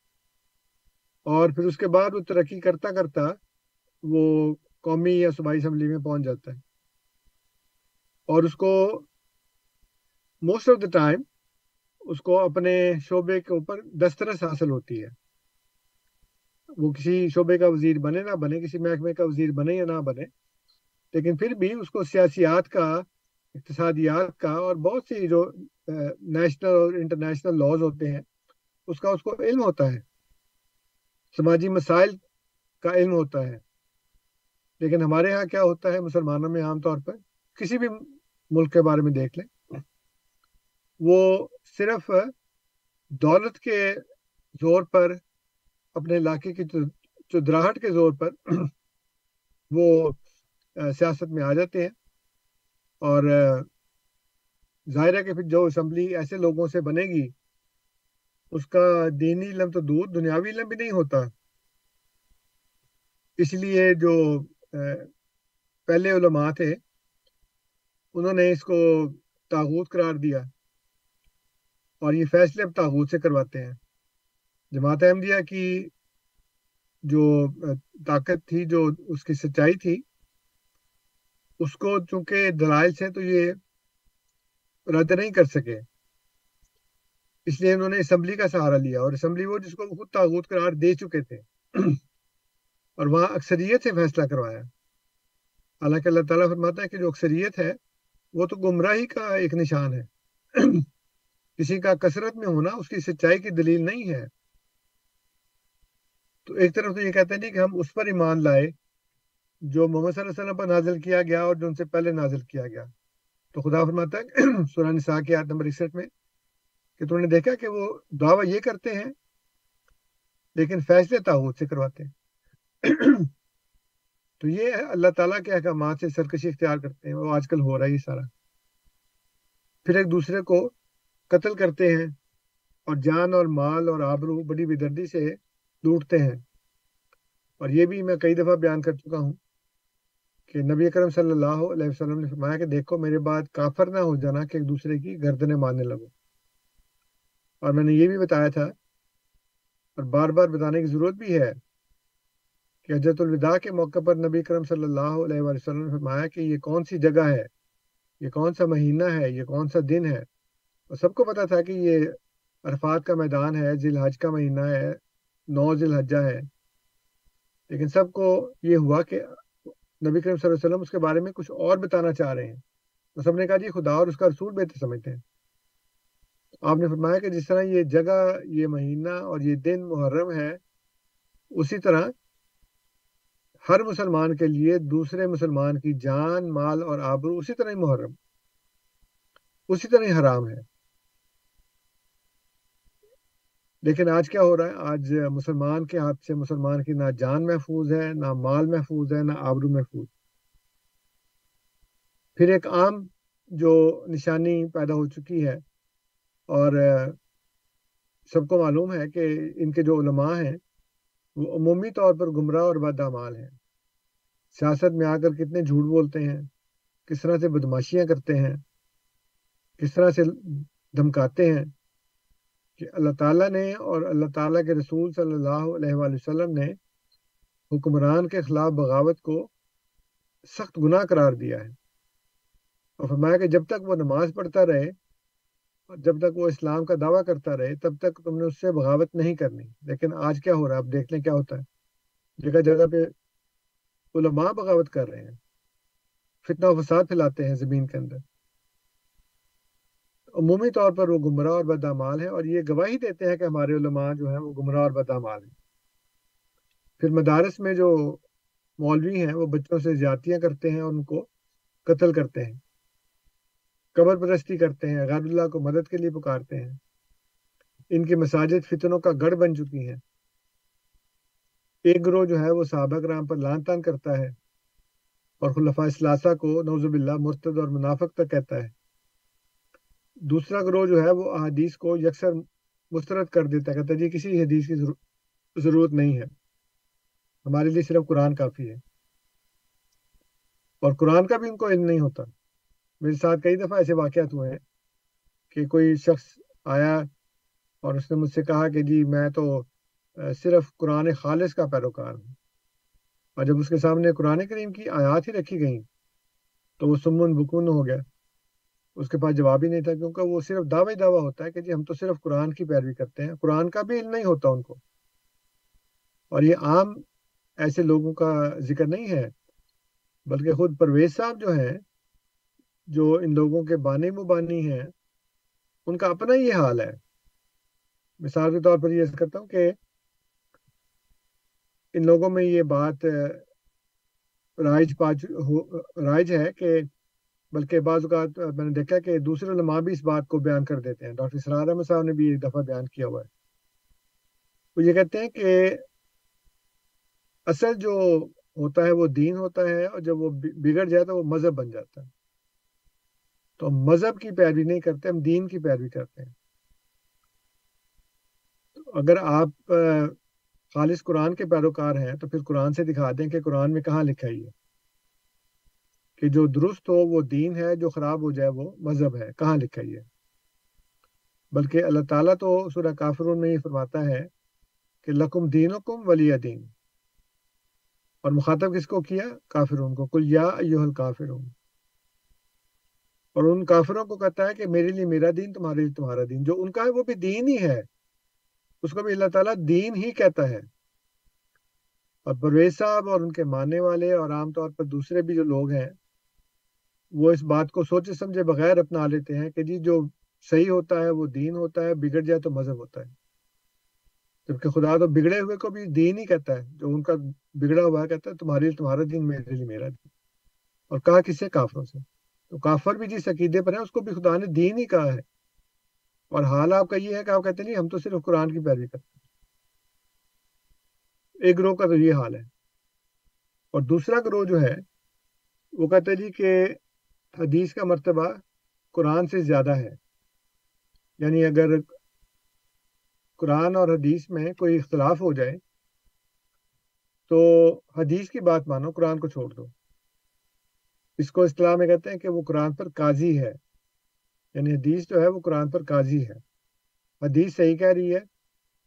مجھے لوگ کہتے تھے جی لو جی قرآن کا تو اپنا اپنا ترجمہ کیا ہوا ہے۔ تو میں کہتا ہوں کہ حدیث کا بھی تو اپنا اپنا ہی ترجمہ ہے نا۔ حدیث کون سی اردو میں نازل ہوئی تھی یا پنجابی میں نازل ہوئی تھی۔ حدیث بھی تو عربی میں ہی ہے نا۔ مطلب سوچے سمجھے بغیر بات کرتے ہیں کہ جی وہ قرآن کا کیا کریں؟ جی اپنا اپنا ترجمہ ہے۔ اپنا اپنا ترجمہ تو پھر حدیث کا بھی ہے۔ بلکہ قرآن کریم کی جو آیات ہیں، وہ تو ایسی ہیں کہ اس میں کوئی تحریف نہیں ہو سکتی، تبدیلی نہیں ہو سکتی۔ احادیث میں تو لوگوں نے بے شمار احادیث بنائی۔ سینکڑوں نہیں، ہزاروں نہیں، لاکھوں احادیث گھڑی ہوئی ہیں، موضوع ہیں یعنی خود ان کو وضع کیا گیا ہے۔ وہ ہمارے لیے قابل قبول ہے، لیکن وہ قرآن جس کی حفاظت کا ذمہ اللہ تعالیٰ نے لیا ہے وہ ہمارے لیے قابل قبول نہیں ہے۔ کہ جو اپنا اپنا ترجمہ ہے جی۔ پھر آپ یہ دیکھیں کہ جی، جیسے میں نے پہلے عرض کیا کہ سیاسی، معاشی، اخلاقی، روحانی اور علمی اور دینی زوال جو ہے، ایک لمبے عرصے سے چلا آ رہا ہے اور بڑھتا چلا جا رہا ہے۔ پھر ایک اور بات ہے کہ جو مسلمان ہیں، ان کی اکثریت اعتقاد نہیں، عملاً منافق ہے اعتقاد منافق تو یہ ہوتا ہے نا کہ جی دل میں کچھ ہو اور زبان پہ کچھ ہو۔ دل میں بھی اسلام کو سچائی سمجھتے ہیں۔ دل میں بھی حضرت محمد صلی اللہ علیہ وآلہ وسلم کو خدا کا سچا رسول ہی مانتے ہیں۔ زبان سے بھی کہتے ہیں، دل سے بھی مان کہتے ہیں۔ زبان سے کہتے ہیں کہ قرآن جو ہے وہ اللہ کی کتاب ہے، دل سے بھی مانتے ہیں۔ یہ نہیں کہ دل سے نہیں مانتے، دل سے بھی مانتے ہیں۔ لیکن عملی طور پر منافق ہیں۔ اور اس کا ثبوت میں آپ کو دیتا ہوں کہ بخاری کتاب الایمان، باب علامت المنافق میں کیا لکھا ہے کہ حضرت ابو حریرہ رضی اللہ تعالیٰ عنہ روایت کرتے ہیں کہ رسول اللہ صلی اللہ علیہ وآلہ وسلم نے فرمایا کہ منافق کی تین علامتیں ہیں۔ جب بات کرے تو جھوٹ بولے، جب وعدہ کرے تو اس کے خلاف کرے، اور جب اس کو امین بنایا جائے تو خیانت کرے۔ اب دیکھیں یہاں پہ ساری باتیں عملی ہیں۔ اس میں اعتقاد کی بات نہیں ہے، کیونکہ ہمیں نہیں پتا کہ اس کے دل میں کیا ہے۔ ایک شخص کہتا ہے، میں قرآن کو خدا کی کتاب سمجھتا ہوں۔ مجھے کوئی حق نہیں ہے کہ میں یہ کہوں کہ تم نہیں سمجھتے۔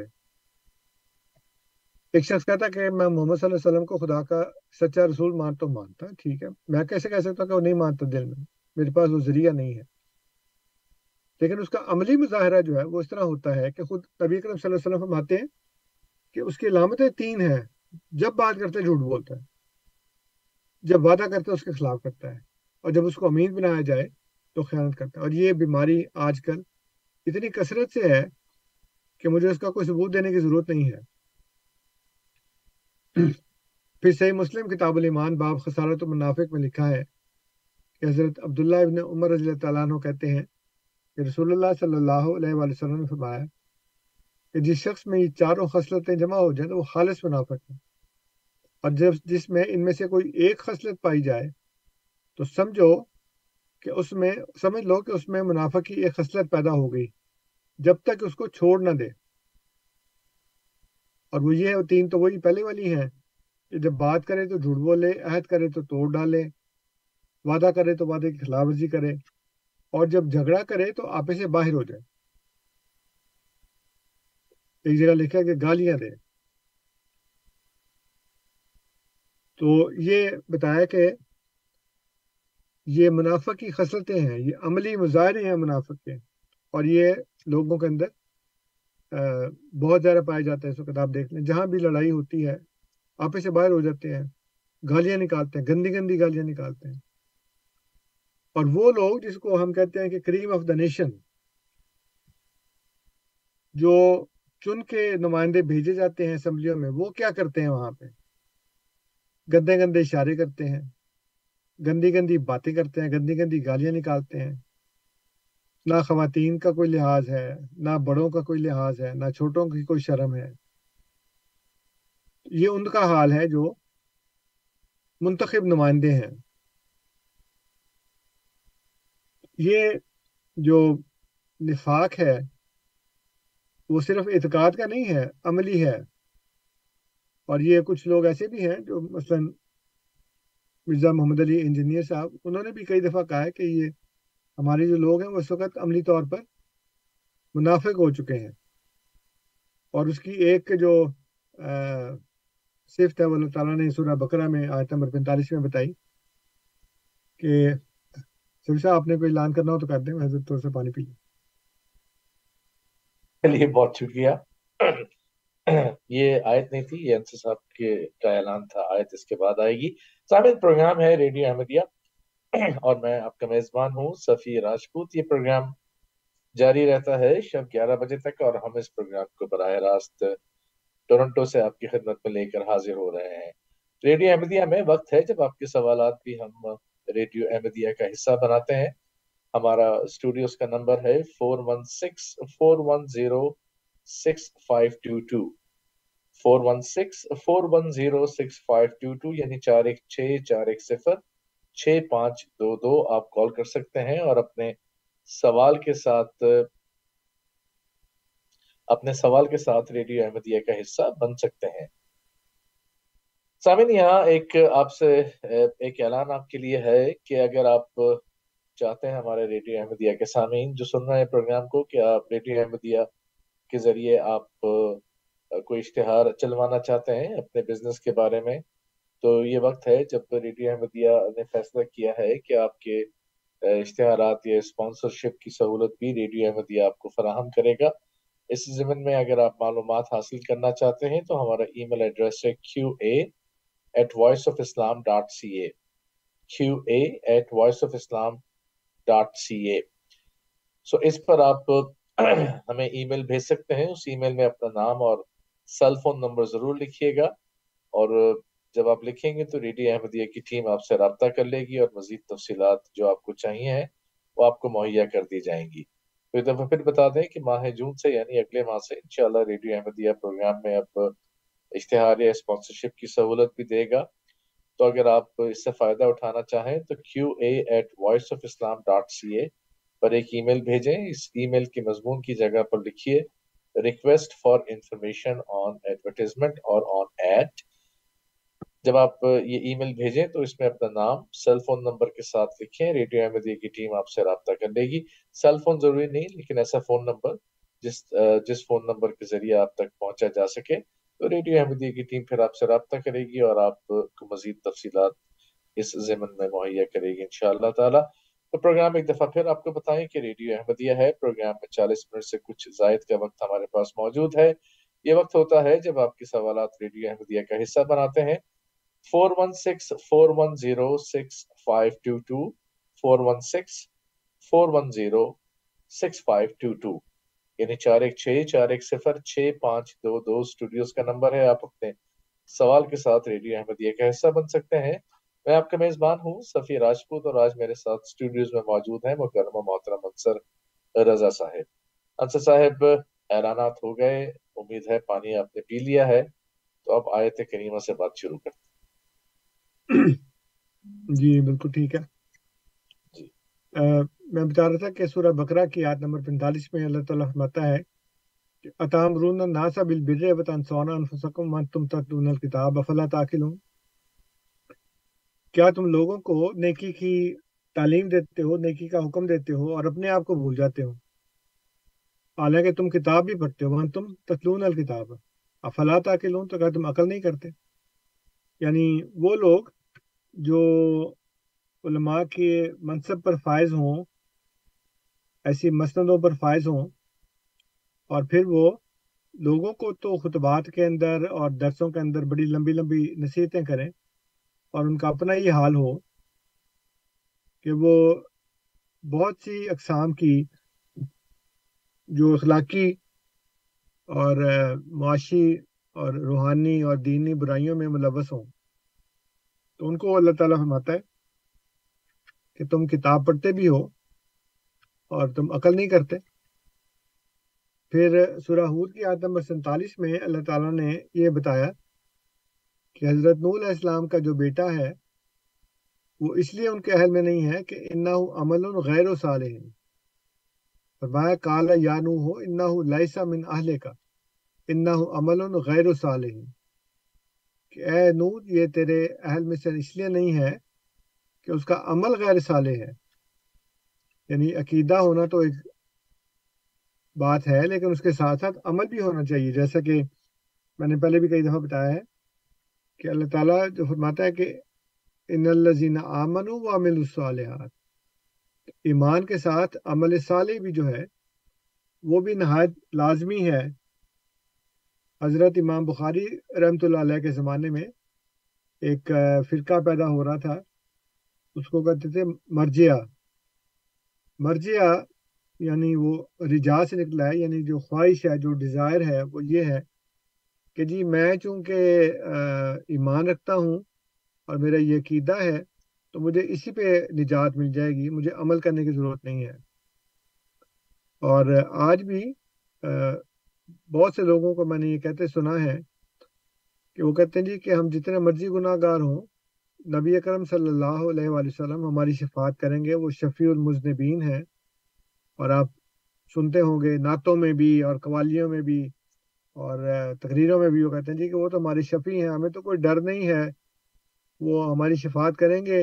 اور جتنے مرضی ہم گناہ گار ہوں، ساری زندگی نمازیں بھی نہ پڑھیں، ہم روزے، زکوٰۃ، حج وغیرہ، جتنے بھی اخلاقی احکامات ہیں جو اللہ تعالیٰ نے بتائے ہیں قرآن میں، وہ نہ بھی کریں، کوئی فرق نہیں پڑتا، اس لیے کہ ہمارے تو شفیع ہیں، وہ تو لے جائیں گے ہمیں۔ یہی فرقہ جو مرجیہ ہے اس کا یہ ایمان تھا کہ ایمان جو ہے، وہی نجات کا باعث ہے، عمل جو ہے نا وہ ضروری نہیں ہے۔ اس کی تردید میں حضرت امام بخاری رحمۃ اللہ علیہ نے اپنی بخاری میں، کتاب الایمان میں ایک باب باندھ کر اس کا نام یہ رکھا کہ من کالا ان المان العمل۔ یعنی ایمان اصل میں عمل ہی ہے۔ اور پھر اس کی بنیاد انہوں نے قرآن جیت کی چند آیات پر رکھی ہے، جس میں امال صالح کرنے والوں کو جنت کی بشارت اور نہ کرنے والوں کو جہنم کی وعید سنائی گئی۔ تو حدیث کے اندر بھی کتاب جو ہے اللہ تعالیٰ کی کتاب ہے، اس سے انہوں نے ثبوت دیے ہیں کہ ایمان صرف کہنے کا نام نہیں ہے، عمل کا بھی نام ہے۔ ان الزین آمن و امل الصالحات۔ اور صحیح مسلم کتاب الایمان باب المبادرہ بالایمال قبل تظاہر الفتن اور سنن ترمزی باب الفتن میں اور مسند احمد میں جو حضرت ابو ریرا کی مسجد ہے، اس میں ایک حدیث درج ہے کہ نبی کرم صلی اللہ علیہ وسلم فرماتے ہیں کہ دور فتن میں یعنی فتنوں کے دور میں، آدمی صبح کو مومن ہوگا تو شام کو کافر یا پھر شام کو مومن ہوگا تو صبح کو کافر اور وہ اپنے دین کو دنیا کے عوض بیچ ڈالے گا۔ پھر اسی کتاب میں باب افشاء السلام من الاسلام میں حدیث درج ہے کہ نبی اکرم صلی اللہ علیہ وسلم فرماتے ہیں کہ سب سے بہترین اسلام یہ ہے کہ تم کھانا کھاؤ اور ہر شخص کو سلام کرو، چاہے تم اسے جانتے ہو یا نہیں جانتے۔ اب یہاں بھی جو عمل ہے، اس کو کہا کہ یہ بہترین اسلام ہے کہ کھانا کھلاؤ اور ہر شخص کو سلام کرو۔ اب یہ دیکھیں کہ خدا اور اس کا رسول کیا کہہ رہے ہیں اور ہم کیا کر رہے ہیں؟ ہمارے اعمال کیا ہیں؟ ہمارے اعتقاد کیا ہے اور ہم کس طرح سے خدا کے رسول سے اور اس کے دین سے، اللہ تعالیٰ سے کتنا دور جا چکے ہیں؟ سیدنا حضرت مسیح محمد علیہ السلاۃ السلام کی بیست سے پہلے جو علماء کا حال تھا، جو مسلمانوں کا حال تھا، عام عوام کا جو حال تھا، وہ تو اب تاریخ کا ایک حصہ بن چکا ہے۔ اور وہ کتابوں میں اگرچہ وہ موجود ہے، اور جو پڑھتے ہیں، جو علم رکھتے ہیں، ان کو پتہ ہے کہ اس سے پہلے کیا حال تھا۔ لیکن اب جو حضرت مسیح محدود علیہ السلاۃ والسلام کے زمانے کے بعد جو حال ہے وہ تو ہمارے سامنے ہے اس کے لیے ہمیں کتابوں کی ضرورت نہیں ہے۔ ہم بتا سکتے ہیں کہ اس وقت لوگوں کا کیا حال ہے۔ اور حضرت مسیح محدود السلام نے اپنی بحثت کے متعلق یہ فرمایا کہ جو دور خسروی آغاز کر دند، مسلمہ را مسلمہ باز کر دند۔ کہ مجھے خدا نے اس لیے مبوس کیا ہے کہ میں وہ آسمانی بادشاہت کا جو دور ہے، اس کو، اس کا آغاز کروں اور مسلمان کو دوبارہ مسلمان بنا دوں مسلمان را مسلمان باز کر دند کہ مسلمان کو میں مسلمان بنا دوں دوبارہ سے۔ یعنی وہ نام کا تو مسلمان ہے، لیکن اب اس کو میں حقیقی مسلمان بنانے کے لیے آیا ہوں۔ یہ ہے وہ کام جو کہ حضرت مسیح محدود علیہ السلاۃ السلام نے فرمایا کہ میری بیست کا یہ مقصد ہے، یہ کام ہے جو میں نے کیا ہے۔ جیسے میں نے کہا کہ پہلے تو جو باتیں تھیں وہ، اگرچہ وہ کتابوں میں موجود ہیں اور اللہ تعالیٰ کے فضل سے میرے پاس وہ ساری کتابیں بھی موجود ہیں۔ لیکن اس دور میں جو حالت ہے، وہ میں آپ کے سامنے رکھتا ہوں۔ سید ابوالعلیٰ مودودی صاحب جو ہیں، وہ اپنی کتاب مسلمان اور موجودہ سیاسی کشمکش، اس کے حصہ سوم کے صفحہ ایک سو تیس پہ لکھتے ہیں کہ یہ امبوہ عظیم جس کو مسلمان قوم کہا جاتا ہے اس کا حال یہ ہے کہ اس کے نو سو ننانوے فی ہزار افراد، نو سو ننانوے فی ہزار یعنی ہزار میں سے صرف ایک بندہ ہے جو حقیقی مسلمان ہے، نو سو ننانوے فی ہزار افراد نہ اسلام کا علم رکھتے ہیں، نہ حق اور باطل کی تمیز سے آشنا ہے نہ ان کا اخلاقی نقطہ نظر اور ذہنی رویہ اسلام کے مطابق تبدیل ہوا ہے۔ باپ سے بیٹے اور بیٹے سے پوتے کو بس مسلمان کا نام ملتا چلا آ رہا ہے، اس لیے یہ مسلمان۔ پھر وہ لکھتے ہیں، اسی کتاب کے صفحہ 173 پہ 173 پہ، کہ یہاں جس قوم کا نام مسلمان ہے، وہ ہر قسم کے رتب و یابس لوگوں سے بھری ہوئی ہے۔ کریکٹر کے اعتبار سے جتنے ٹائپ کافر قوموں میں پائے جاتے ہیں، اتنے ہی اس قوم میں بھی موجود ہیں۔ عدالتوں میں جھوٹی گواہیاں دینے والے جس قدر کافر قومیں فراہم کرتی ہیں، غالباً اسی تناسب سے یہ بھی فراہم کرتی ہیں۔ بلکہ میرا خیال ہے کہ اب تو زیادہ کرتی ہوں گی۔ ان لوگوں میں تھوڑی سی پھر بھی شرم حیا آ گئی ہے اور کچھ عدل و انصاف کا دور، دورہ ہے، خاص طور پر مغرب میں۔ لیکن مسلمانوں میں تو وہ تناسب کافروں سے بھی بڑھ گیا ہے۔ پھر مودودی صاحب لکھتے ہیں کہ رشوت، چوری، زنا، جھوٹ اور دوسرے تمام زمائم اخلاق میں یہ کفار سے کچھ کم نہیں ہے۔ پیٹ بھرنے اور دولت کمانے کے لیے جو تدبیریں کفار کرتے ہیں، وہی اس قوم کے لوگ بھی کرتے ہیں۔ ایک مسلمان وکیل جان بوجھ کر حق کے خلاف اپنے موکل کی پیروی کرتے وقت خدا کے خوف سے اتنا ہی خالی ہوتا ہے جتنا ایک غیر مسلم وکیل ہوتا ہے۔ ایک مسلمان رئیس دولت پا کر یا ایک مسلمان عہدے دار حکومت پا کر وہی سب کچھ کرتا ہے جو غیر مسلم کرتا ہے۔ پھر وہ لکھتے ہیں اپنی کتاب روداد جماعت اسلامی حصہ اول صفحہ نو اور دس پر کہتے ہیں کہ ایک وقت تھا کہ عام مسلمانوں کی طرح میں خود خود بھی روایتی اور نسلی مذہبیت کا قائل اور اس پر عمل پیرا تھا۔ مطلب یہ کہ جو میرے باپ دادا تھے، جو ان کا مذہب ہے، جو ان کی روایتیں ہیں، میں بھی اسی کے اوپر ہوں اور میں اسی کا قائل تھا، اسی پر عمل پیرا تھا۔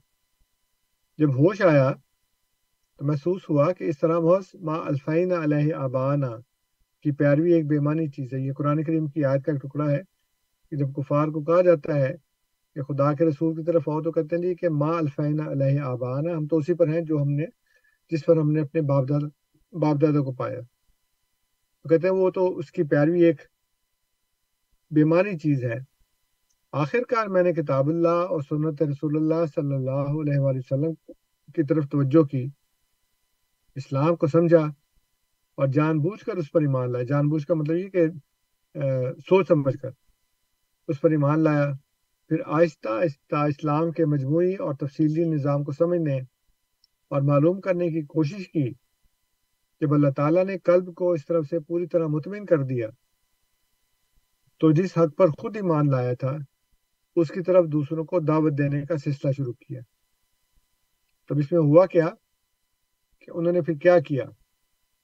اس نسلی اور روایتی مذہب کو ترک کرتے ہوئے اور جماعت اسلامی کی بنیاد رکھتے ہوئے مودودی صاحب نے کیا کیا کہ کلمہ پڑھا نئے سرے سے، خود بھی پڑھا اور جو ساتھ شامل ہو رہے تھے ان کو بھی پڑھایا۔ چنانچہ اس میں لکھا ہے، روداد جماعت اسلامی حساب صفحہ انیس پر، کہ اس کے بعد سب سے پہلے مدودی صاحب اٹھے اور کلمہ شہادت اشد اللہ الہ الا اللہ و اشد اللہ محمد الرسول اللہ صلی اللہ علیہ وسلم کا اعادہ کیا اور کہا کہ لوگوں، گواہ رہنا کہ میں آج اثر نو ایمان لاتا اور جماعت اسلامی میں شریک ہوتا ہوں۔ اس کے بعد محمد منظور نعمانی صاحب کھڑے ہوئے اور آپ نے بھی مودودی صاحب کی طرح تجدید ایمان کا اعلان کیا۔ بعد ازاں حاضرین میں سے باری باری کر کے ہر شخص اٹھا، کلمہ شہادت ادا کیا اور جماعت میں شریک ہوا۔ پھر مودودی صاحب لکھتے ہیں، تحریک آزادی اور مسلمان حصہ دوم میں میں صرف غیر مسلموں ہی کو نہیں بلکہ خود مسلمانوں کو بھی اسلام کی طرف دعوت دیتا ہوں۔ اور اس دعوت سے میرا مقصد اس نام نہاد مسلم سوسائٹی کو باقی رکھنا اور بڑھانا نہیں ہے، جو خود ہی اسلام کی راہ سے بہت دور ہٹ گئی ہے۔ بلکہ یہ دعوت اس بات کی طرف ہے کہ آؤ اس ظلم و تغیان کو ختم کر دیں جو دنیا میں پھیلا ہوا ہے۔ انسان پر سے انسان کی خدائی کو مٹا دیں۔ اور قرآن کے نقشے پر ایک نئی دنیا بنائیں جس میں انسان کے لیے بحیثیت انسان کے شرف و عزت ہو، حریت و مساوات ہو، عدل اور احسان ہو۔ پھر ترجمان القرآن جو ان کا رسالہ تھا، اس کی اگست انیس سو چون کی اشاعت میں صفحہ اکسٹھ پر لکھتے ہیں کہ جس سچے نبی کو مسلمان مانتے ہیں اور آخری نبی مانتے ہیں اور جس کی شمع ناموس کے پروانے بن کر قربانیاں دیتے نظر آتے ہیں۔ اپنی انفرادی اور اجتماعی زندگیوں میں اس نبی کی نورانی ہدایت، اس کی سچی تعلیم، اس کے لائے ہوئے نظام فلاح سے کھلا کھلا انحراف کرتے ہیں۔ اس نبی کی سنت کی دھڑلے سے مخالفت کرتے ہیں۔ اس کے سکھائے ہوئے اصول سیاست کا مذاق، اصول حیات کا مذاق اڑاتے ہیں۔ اس کی پیش کردہ معاشرت و تہذیب کے خلاف دلیل بازی کرتے ہیں۔ اس کے دین کے علم برداروں کو کچلتے ہیں اور احیاء اسلام کی تحریکوں پر تشدد کرتے ہیں۔ پھر اسی رسالے میں ترجمان القرآن اگست انیس سو چون صفحہ باسٹھ پر لکھتے ہیں، پھر حصول مقصد کے لیے اب تک جو جدوجہد ہوئی ہے، اس کے بارے میں ضرورت کے ساتھ یہ تلخ حقیقت ہمیں مان لینی چاہیے کہ اس میں ایسے پہلو بہت بڑے پیمانے پر موجود تھے جن کا روادار خود اسلام نہیں۔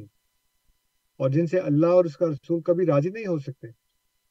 اس جد و جہد میں اخلاص کے ساتھ مفاد پسندی راستی کے ساتھ چال بازی اثار کے ساتھ ریا، اسلامی کردار کے ساتھ ساتھ ساتھ پستی اخلاق، عظیمت کے ساتھ بزدلی اور نظم کے ساتھ ہڑبوں کی بہت بڑی آمیزش موجود تھی۔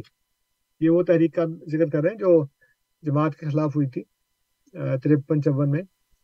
اس میں جو ہنگامہ رہی ہوئی تھی، اس کا یہ ذکر کر رہے ہیں کہ اس میں نام تو ختم نبوت کا تھا، لیکن اصل جو کام تھے وہ کس طرح کے ہو رہے تھے؟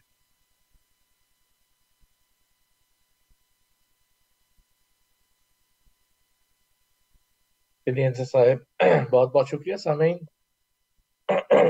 پروگرام ہے ریڈیو احمدیہ۔ میں آپ کا میزبان ہوں سفی راجپوت۔ اور آج کے پروگرام میں ہمارے پاس بیس سے پچیس منٹ کا وقت موجود ہے اور اس وقت میں اگر آپ چاہیں تو آپ بھی ریڈیو احمدیہ کا حصہ بن سکتے ہیں۔ ریڈیو احمدیہ سننے کے بہت سے ذرائع ہمارے پاس موجود ہیں۔ آپ کو تھوڑا سا بتا سکتے ہیں کہ یہ پروگرام اس وقت آپ live F M hundred point seven پر تو سن ہی رہے ہیں۔ ان کی جو چین ایف ایم کی اپنی ریڈیو کی موبائل ایپ ہے، اس پہ بھی سنا جا سکتا ہے۔ اسی طرح سے آپ اس پروگرام کو سن سکتے ہیں۔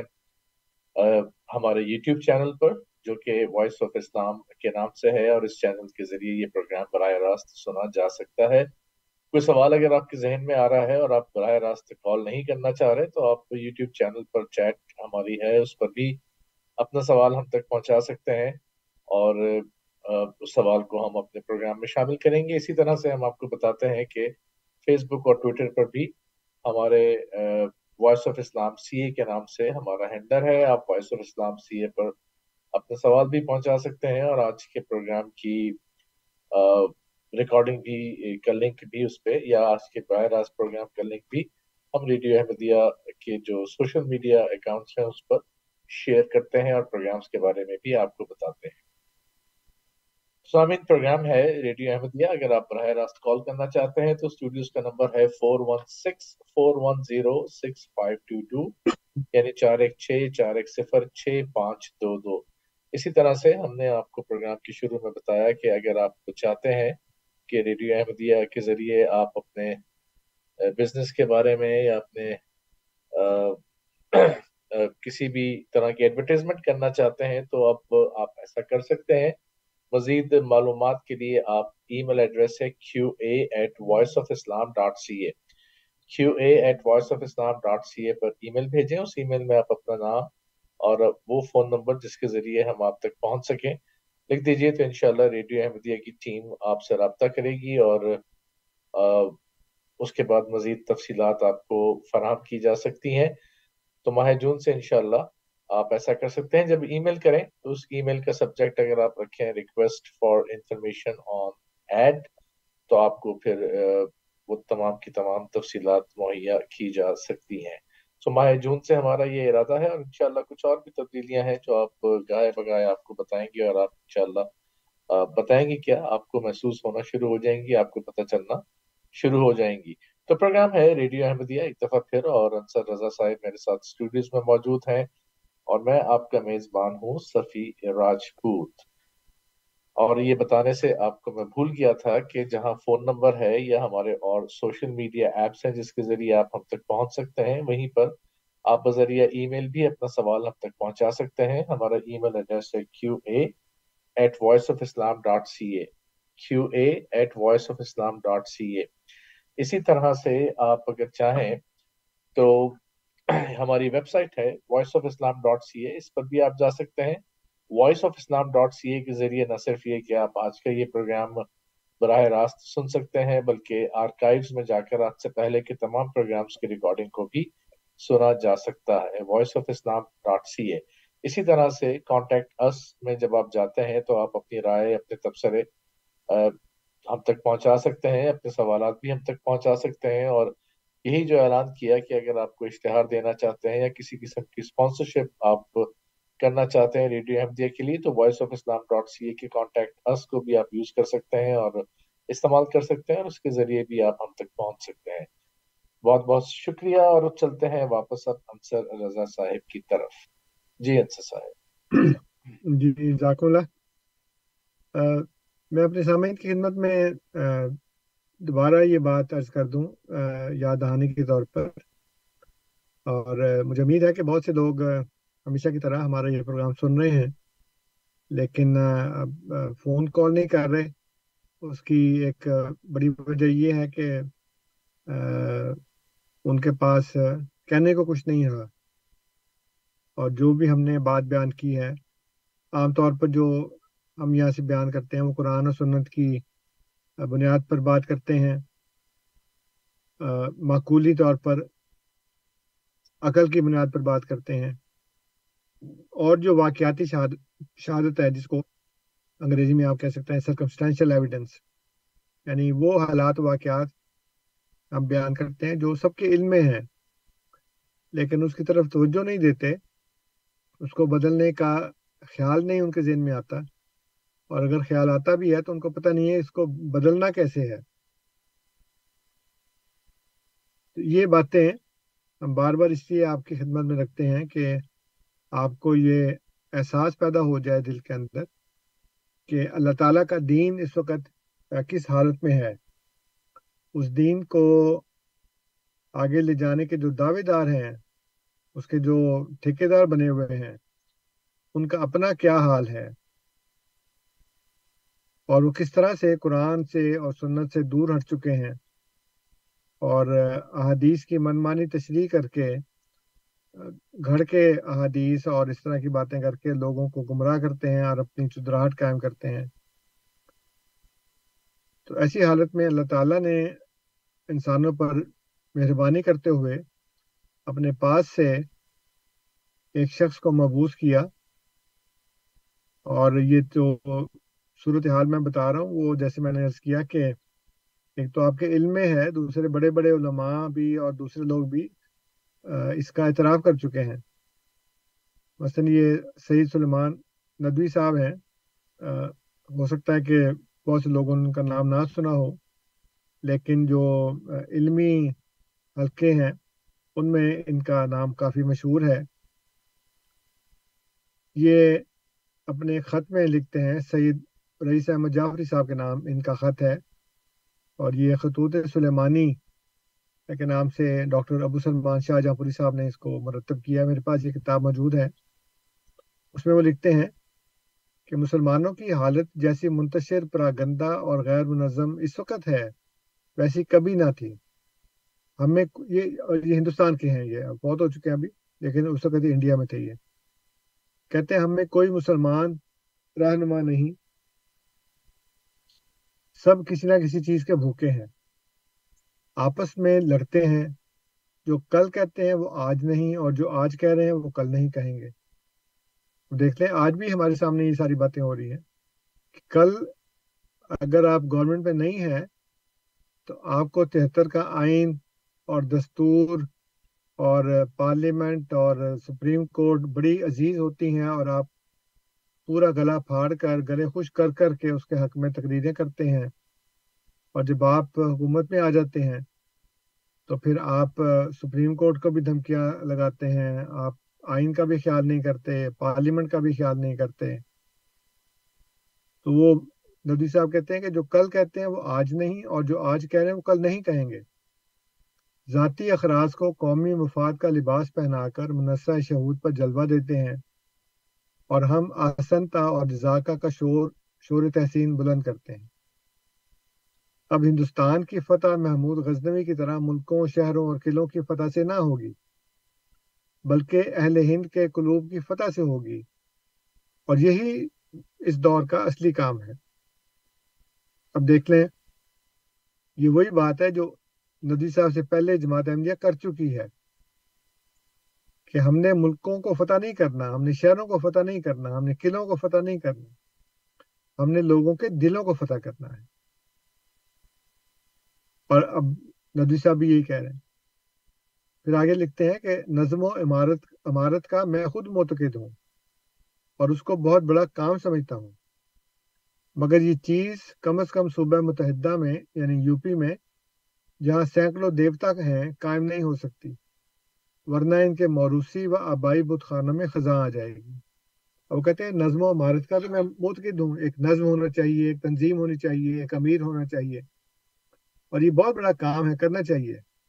لیکن ہمارے یہاں پہ صوبہ متحدہ میں یعنی یو پی میں کم از کم، اور ہندوستان میں سب میں، وہ کہتے ہیں سینکڑوں دیوتا ہیں یعنی کہ بڑے بڑے علماء ہیں، جو کسی دوسرے کی بات ماننے کو اور اس کی بیعت کر کے، اس کی اطاعت کرنے کو تیار نہیں ہے ورنہ ان کے موروثی و آبائی بت خانوں میں خزاں آ جائے گی۔ سعید اللہ شاہ بخاری صاحب کا انہوں نے آپ سب نے نام سنا ہوگا۔ ان کی، ان کے متعلق ایک تحریر ہے جو میں آپ کے سامنے رکھتا ہوں۔ یہ حیات امیر شریعت صفحہ چار سو بیس اور چار سو اکیس پر ہے۔ جہاں باز مرزا صاحب نے اس کو مرتب کیا ہے۔ وہ لکھتے ہیں کہ مودودی صاحب، مودودی جماعت کی اکثر تحریریں آئین اسلام سے انحراف کرتی ہیں۔ اس طرح کی ایک تحریر خطبات مودودی میں درج ہے، جسے توہین کعبہ کا پہلو نکلتا ہے۔ جب مولانا احمد علی صاحب لاہوری نے اس تحریر کا محاسبہ کیا، تو اس جماعت کے کارکن بے قابو ہو کر جواب کی تلاش میں مصروف ہو گئے۔ اتفاق سے انہی دنوں حضرت امیر شریعت کا یعنی اطالع شاہ بخاری صاحب کا، اردو اور فارسی کا کلام کا مجموعہ سوات الالہام شائع ہوا تھا۔ اس میں ایک شعر تھا زکاف کعبہ تا کاف کراچی، سراسر کفر و کفر دونے کفر یعنی کعبہ کی کاف سے لے کر کراچی کے کاف تک ہر جگہ کفر ہی کفر ہے۔ اس شعر کی آمد کا پس منظر انیس سو اکاون کا وہ زمانہ تھا، زمانہ ہے جب پاکستان کی صوبائی اور مرکزی حکومتوں کے درمیان کھینچا تانی اور چپکلش کا سلسلہ جاری تھا۔ حضرت امیر شریعت نے اس غیر آئینی ہاتھا پائی کا ذکر احباب کی محفل میں کرتے ہوئے کہا، تم ایک پاکستان کو روتے ہو اور اندازہ لگائیں سامعین کہ یہ اکاون میں یہ حال ہے۔ یعنی سینتالیس میں پاکستان بنا تھا، اکاون میں یہ حال ہے۔ کہ وہ کہتے ہیں کہ تم ایک پاکستان کو روتے ہو، باقی مسلمان ممالک کا کیا حال ہے؟ سب کے سب ایک دوسرے سے بدتر ہیں۔ کون سی جگہ ہے جہاں ملعون انگریز نے اپنا کام نہیں کیا؟ اس نے مسلمانوں کو تباہ کر کے رکھ دیا ہے۔ یعنی کام سارے خود خراب کرتے ہیں، نام انگریز کا لگا دیا۔ کہتے ہیں کون سی جگہ ہے جہاں ملعون انگریز نے اپنا کام نہیں کیا؟ اس نے مسلمانوں کو تباہ کر کے رکھ دیا ہے۔ اور آج تو مکہ میں بھی یا امریکہ ہے یا برطانیہ۔ بہرحال، ملوکیت ہے، اسلام وہاں بھی نہیں۔ اور میں تو بلا خوف کہتا ہوں کہ کعبہ سے کراچی تک ہر جگہ قانون کفر ہی مسلط ہے۔ کہلاتے تو سب مسلمان ہیں۔ مگر کہیں انگریز کے ٹوڈی اور کہیں نمک حرامان محمد صلی اللہ علیہ وسلم ہے کہ جس موسن انسانیت کی جوتیوں کے صدقے میں ان عیاشوں کو حکومتیں ملی عین وقت پر اسی کو فراموش کر بیٹھے اور پھر اپنے مخصوص جلال امیز انداز میں انہوں نے وہ شعر پڑھا کہ زکاف کعبہ، زکاف کراچی، سراسر کفر کفر دون کفر۔ اور اس شعر اس شعر کو خانے وال کے ایک نوزائیدہ وکیل جس کا مدودی جماعت سے تعلق تھا، اپنے لیڈر کی تحریر کے جواب میں لکھ کر مولانا احمد علی صاحب کی خدمت میں بھیج دیا کہ مودودی پر تو آپ نے اعتراض کر دیا، مگر اس شعر کے متعلق آپ کی کیا رائے ہے؟ خباست یہ کی کہ یہ یہ نہیں بتایا کہ یہ شعر کس کا ہے۔ اس تحریر کے جواب میں حضرت لاہوری نے فرمایا کہ یہ بھی کوئی مودودی کا چھوٹا بھائی اور گمراہ ہے۔ حضرت لاہوری کا یہ جواب اور اپنا سوال دونوں روزنامہ کوہستان لاہور میں شائع کرا دیے۔ تو مطلب یہ ہے کہ حال وہ بھی وہی بیان کر رہے ہیں۔ بس منظر جو بھی ہو، لیکن حال وہ بھی یہی بیان کر رہے ہیں کہ کعبہ سے کافر تک، سوری، کعبہ سے کراچی تک سارے کافر ہی کافر ہیں۔ مسلمان کوئی بھی نہیں ہے۔ شورش کشمیری صاحب کیا لکھتے ہیں؟ ان کی یہ کتاب ہے بوئے گل نالا دل دودھ چراغ محفل۔ شورش کشمیری جلد اول، صفحہ 192 193 192 193 وہ کہتے ہیں کہ مسلمانوں کے مختلف طبقے مختلف الاصل مزاج رکھتے ہیں، عوام جذباتی ہیں، لیکن مثبت اقدار پر کم اکٹھے ہوتے اور ان کا اعتماد و ارادت دیر پا نہیں ہوتے۔ خواص میں بالفطرت عوام سے ایک مختلف گروہ ہے مذہب، مذہبی طبقہ چند روشن چہروں کے سوا ممبر و محراب کا سوداگر، عوامر کا حریف اور نواحی کا حلیف ہے یعنی جو اللہ تعالیٰ نے کام کرنے کو کہا ہے، اس کے مخالف اور جس سے منع کیا ہے، وہ کرتے ہیں سارے کام۔ ان کی معرفت جو مذہب مسلمانوں تک پہنچتا ہے، وہ مذہب نہیں، کچھ اور ہے۔ انگریزی پڑھے لکھوں میں اسلامی حمیت اور قومی شجاعت کی کمی ہے۔ عمرہ ملت کا سب سے ناکارہ عنصر یہ عین والا عنصر ہے۔ ناکارہ عنصر ہیں، ان سے خوشامد کے سوا کسی جوہر کی توقع ہی ابس ہے۔ ان کا وجود سرطان کا پھوڑا ہے۔ حکام جنہیں انگریزوں نے پروان چڑھایا، ان کی وفاداری کا مکمل نمونہ ہے۔ ان سے اسلام کے خلاف ہر غداری کی توقع کی جا سکتی ہے۔ پنجاب ایک ایسا خطہ ہے جہاں حق، حریت، دین اور سچائی کے خلاف ہر طوفان اٹھایا جا سکتا ہے۔ مسلمانوں میں منحص المجموع اشار کے لیے قدر ہی نہیں یعنی کہ قربانی کرنے کو تیار ہی نہیں ہے وہ۔ اب یہ دیکھیں کہ یہ حال ہے اس وقت، اور اس وقت سے اب تک یہ حال چلا آ رہا ہے۔ اور بہت سی باتیں ہیں جو ان شاء اللہ تعالیٰ میں کوشش کروں گا کہ اگلے پروگراموں میں بھی آپ کے سامنے رکھوں۔ اور جیسے میں نے کیا، سامعین، کہ اس کا بنیادی مقصد یہ ہے کہ آپ کو یہ بتایا جائے کہ اس وقت مسلمانوں کا کیا حال ہے۔ اور پہلے جب اس سے کم حالات ہوتے تھے، تو اللہ تعالیٰ کسی نہ کسی کو محبوس کرتا تھا۔ لیکن اب تو محبوس ہونے کا راستہ بھی آپ نے بند کر دیا۔ اور آپ نے کہا کہ جی نبوت تو ختم ہو چکی ہے، نبوت تو خیر دور کی بات ہے۔ وہی الہام کا دروازہ بھی بند کر دیا۔ اور اب وہ کہنا شروع ہو گئے ہیں جیسے میں نے پہلے بھی یہاں بتایا کئی دفعہ کہ محترم غامدی صاحب جب کینیڈا تشریف لائے تو میں نے ان کی تین مجالس اٹینڈ کی اور اس میں انہوں نے ہر دفعہ یہ کہا کہ اللہ تعالیٰ اب انسانوں سے کلام نہیں کرتا۔ اور تینوں دفعہ میں نے کاغذ کے اوپر لکھ کر وہ آیات بھجوائیں کہ قرآن مجید کے مطابق تو اللہ تعالیٰ آج بھی کلام کرتے ہیں اور یہ آیات اس کی گواہ ہیں۔ آپ کیسے کہہ سکتے ہیں کہ اللہ تعالیٰ اب انسانوں سے کلام نہیں کرتا؟ اور تینوں دفعہ مجھے موقع نہیں ملا یا میرا سوال انہوں نے نہ پڑھا نہ اس کا جواب دیا۔ تو تیسری دفعہ پھر بالآخر میں خود چل کر ان کی انتظامیہ کے پاس چلا گیا۔ تو ان کی پھر مہربانی ہے کہ انہوں نے مجھے ایک پرائیویٹ جو مجلس تھی اس کی دعوت دے دی، میں کچھ دو تین دوستوں کو ساتھ لے گیا۔ تو اس میں پھر میں نے یہی بات کی۔ تو اس کا جو جواب دیا، وہ آپ نے دیکھا ہوگا یوٹیوب کے اوپر بھی وہ ویڈیو اپلوڈ ہو چکی ہے۔ اس میں انہوں نے اس بات کا جواب ہی نہیں دیا، بلکہ یہ کیا کہ ٹال دیا کہ اگر اللہ آپ سے کلام کرتا ہے تو مبارک ہو آپ کو۔ میں یہ نہیں کہنے گیا تھا کہ میرے ساتھ اللہ تعالیٰ کلام کرتا ہے میں آپ سے مبارکباد لینے نہیں گیا۔ میں تو آپ سے یہ کہنے گیا تھا کہ آپ جو بار بار کہتے ہیں کہ اللہ تعالیٰ اب انسانوں سے کلام نہیں کرتا، تو یہ آیات تو شاہد ہے اس بات کی۔ اور محکمات ہیں، کوئی متشابہات والی آیات نہیں ہے کہ میں کچھ اور ترجمہ کروں، تشریح کروں اور آپ کچھ اور کریں۔ اور دونوں ایک حد تک جائز ہوں۔ میں تو یہ کہہ رہا ہوں کہ یہاں یہ سیاہ ہے یا سفید ہے۔ بلیک اینڈ وائٹ میں ہے۔ تو یہ آیا تو بتاتی ہیں کہ اللہ تعالیٰ کلام کرتا ہے، آپ کہتے ہیں کلام کرتے ہی نہیں اب۔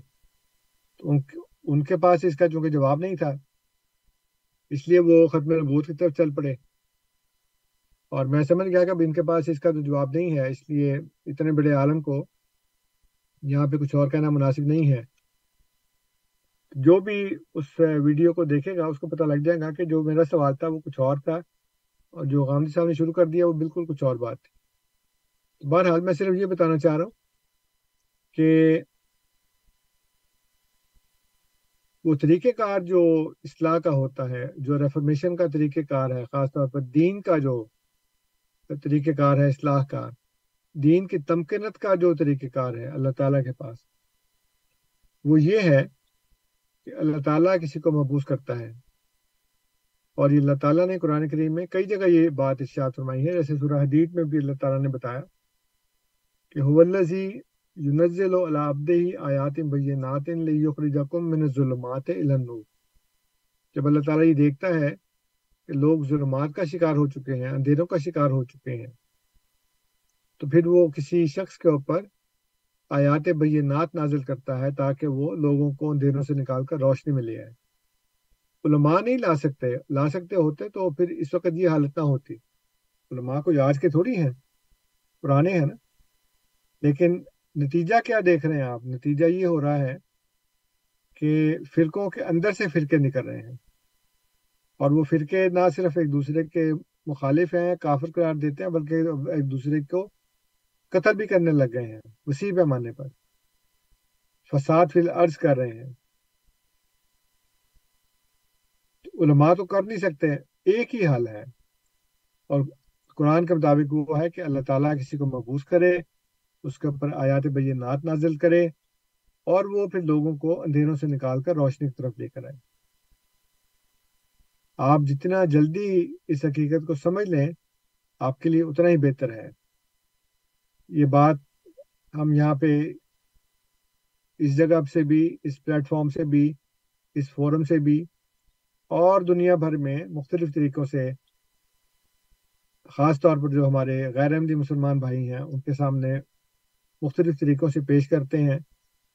اور ہمارا کام بات کو پہنچانا ہے، ماننا نہ ماننا، وہ آپ کا اختیار ہے۔ لیکن مانیں گے تو آپ کا فائدہ ہے۔ اور نہیں مانیں گے تو نقصان بھی آپ کا ہے۔ ہم نے تو اپنا فرض ادا کر دیا۔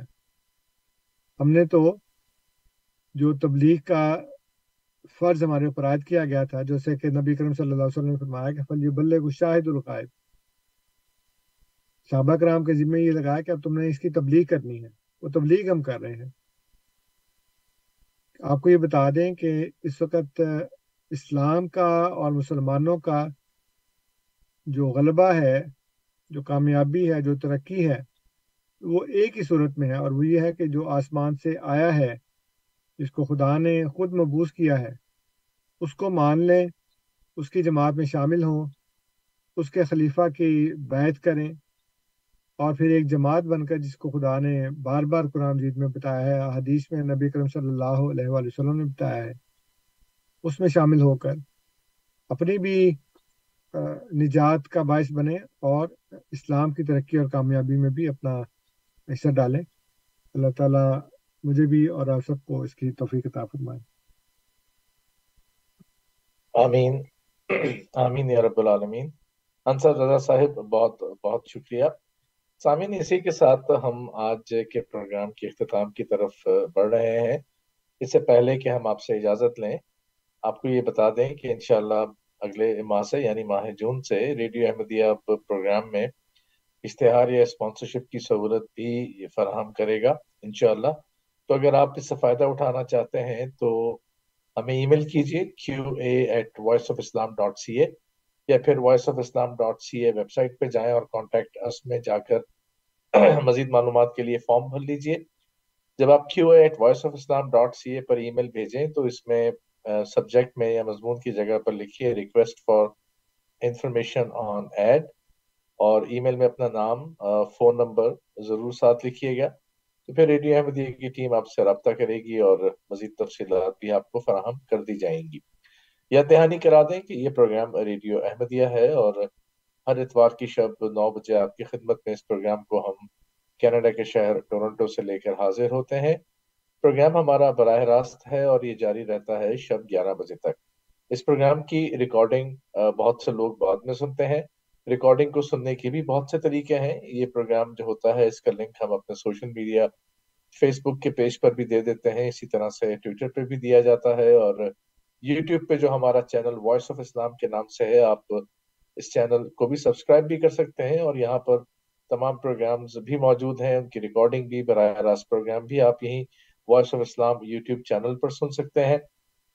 اسی طرح سے جو ریڈیو احمدیہ کی آفیشیل ویب سائٹ ہے، اس کا نام ہے voice of Islam dot C A so voice of Islam dot C A کی ویب سائٹ پر آپ آرکائیوز میں جا کر آج سے پہلے کے تمام پروگرامز کی ریکارڈنگ سن سکتے ہیں اسی voice of Islam dot C A کے کانٹیکٹ اس میں جا کر آپ اپنی رائے اپنے تبصرے کوئی بھی سوال آپ کے ذہن میں آتا ہو تو یہ وہ ذریعہ ہے جس پر آپ ہمیں کبھی بھی ہم تک پہنچ سکتے ہیں اور آپ کو ہم آپ کے سوال کا یا جو بھی تبصرہ یا رائے ہوتی ہے اس کا جواب دے دیا کرتے ہیں ایک دفعہ پھر بتا دیں کہ پروگرام ہمارا ہر اتوار کی شب آپ کی خدمت میں پیش کیا جاتا ہے۔ بنیادی طور پر یہ آن ایئر پروگرام ہے جو F M hundred point seven پر آپ سنتے ہیں، لیکن اسی کے ساتھ ساتھ سوشل میڈیا کی جو اور دوسری اپلیکیشنز ہیں جس کا ذکر کیا، ان پر بھی یہ پروگرام براہ راست نہ صرف یہ کہ میسر ہوتا ہے بلکہ اس کی ریکارڈنگ بھی انہی تمام میڈیا پر بعد میں موجود ہوا کرتی ہے۔ ہمارے ساتھ آج مکرم و محترم انصر رضا صاحب موجود تھے۔ انصر صاحب، آپ کا بہت بہت شکریہ۔ ایک دفعہ پھر پروگرام میں اب وقت کم رہ گیا ہے، لیکن آپ نے ایک پچھلے دو تین دنوں میں یا ایک ہفتے میں دو یا تین ایسی سوشل میڈیا پوسٹ کی جس میں آپ نے مشنریز کے ساتھ جو کہ کینیڈین تھے، اپنی تصاویر شیئر کی اور کچھ آپ نے شیئر کی جس میں کینیڈا کے نوجوان ہیں جو کینیڈین ہیں جنہوں نے اسلام احمدیت کو قبول کیا۔ تو یہ تصاویر پہ میں دیکھ رہا تھا کافی کمنٹس بھی آئے اور لوگوں نے اس کو سراہا بھی۔ تو ایک اچھی پروگریس الحمدللہ۔ اور اس کی تفصیل کا پھر کبھی انشاءاللہ اگلے پروگرام میں آپ سے پوچھیں گے اور آپ بتائیے گا ضرور ہمیں اگر ہمیں یاد رہتا ہے تو۔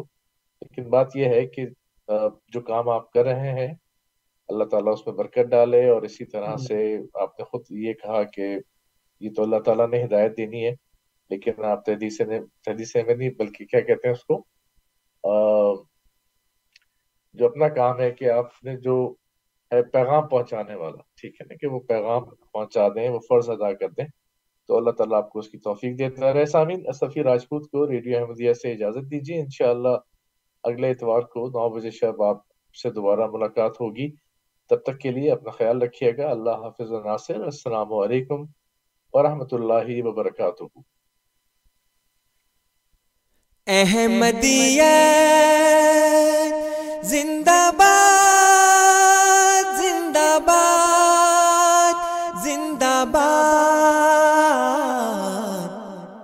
احمدیت زندہ باد احمدیت زندہ باد احمدیت زندہ باد احمدیت زندہ باد احمدیت زندہ باد احمدیت زندہ باد احمدیت زندہ باد احمدیت زندہ باد آج چراغا ہر گھر میں ہے آج خوشی ہر دل میں ہے۔ نئی صدی میں ہم داخل ہیں۔ شکر خدا کا ہر دل میں ہے۔ احمدیت زندہ باد۔ احمدیت زندہ باد۔ احمدیت زندہ باد۔ احمدیت زندہ باد۔ کرتے تھے صدیوں سے جس کا وہ مہدی ہے آ چکا۔ آئے گانا اور کوئی اب آنے والا آ چکا۔ احمدیت زندہ باد۔ احمدیت زندہ باد احمدیت زندہ باد احمدیت زندہ باد پرچم ہم اسلام کا ہر دم دنیا میں لہرائیں گے، کانٹے چاہے لاکھ بچھا دو۔ قدم بڑھاتے جائیں گے۔ احمدیت زندہ باد۔ احمدیت زندہ باد۔ احمدیت زندہ باد۔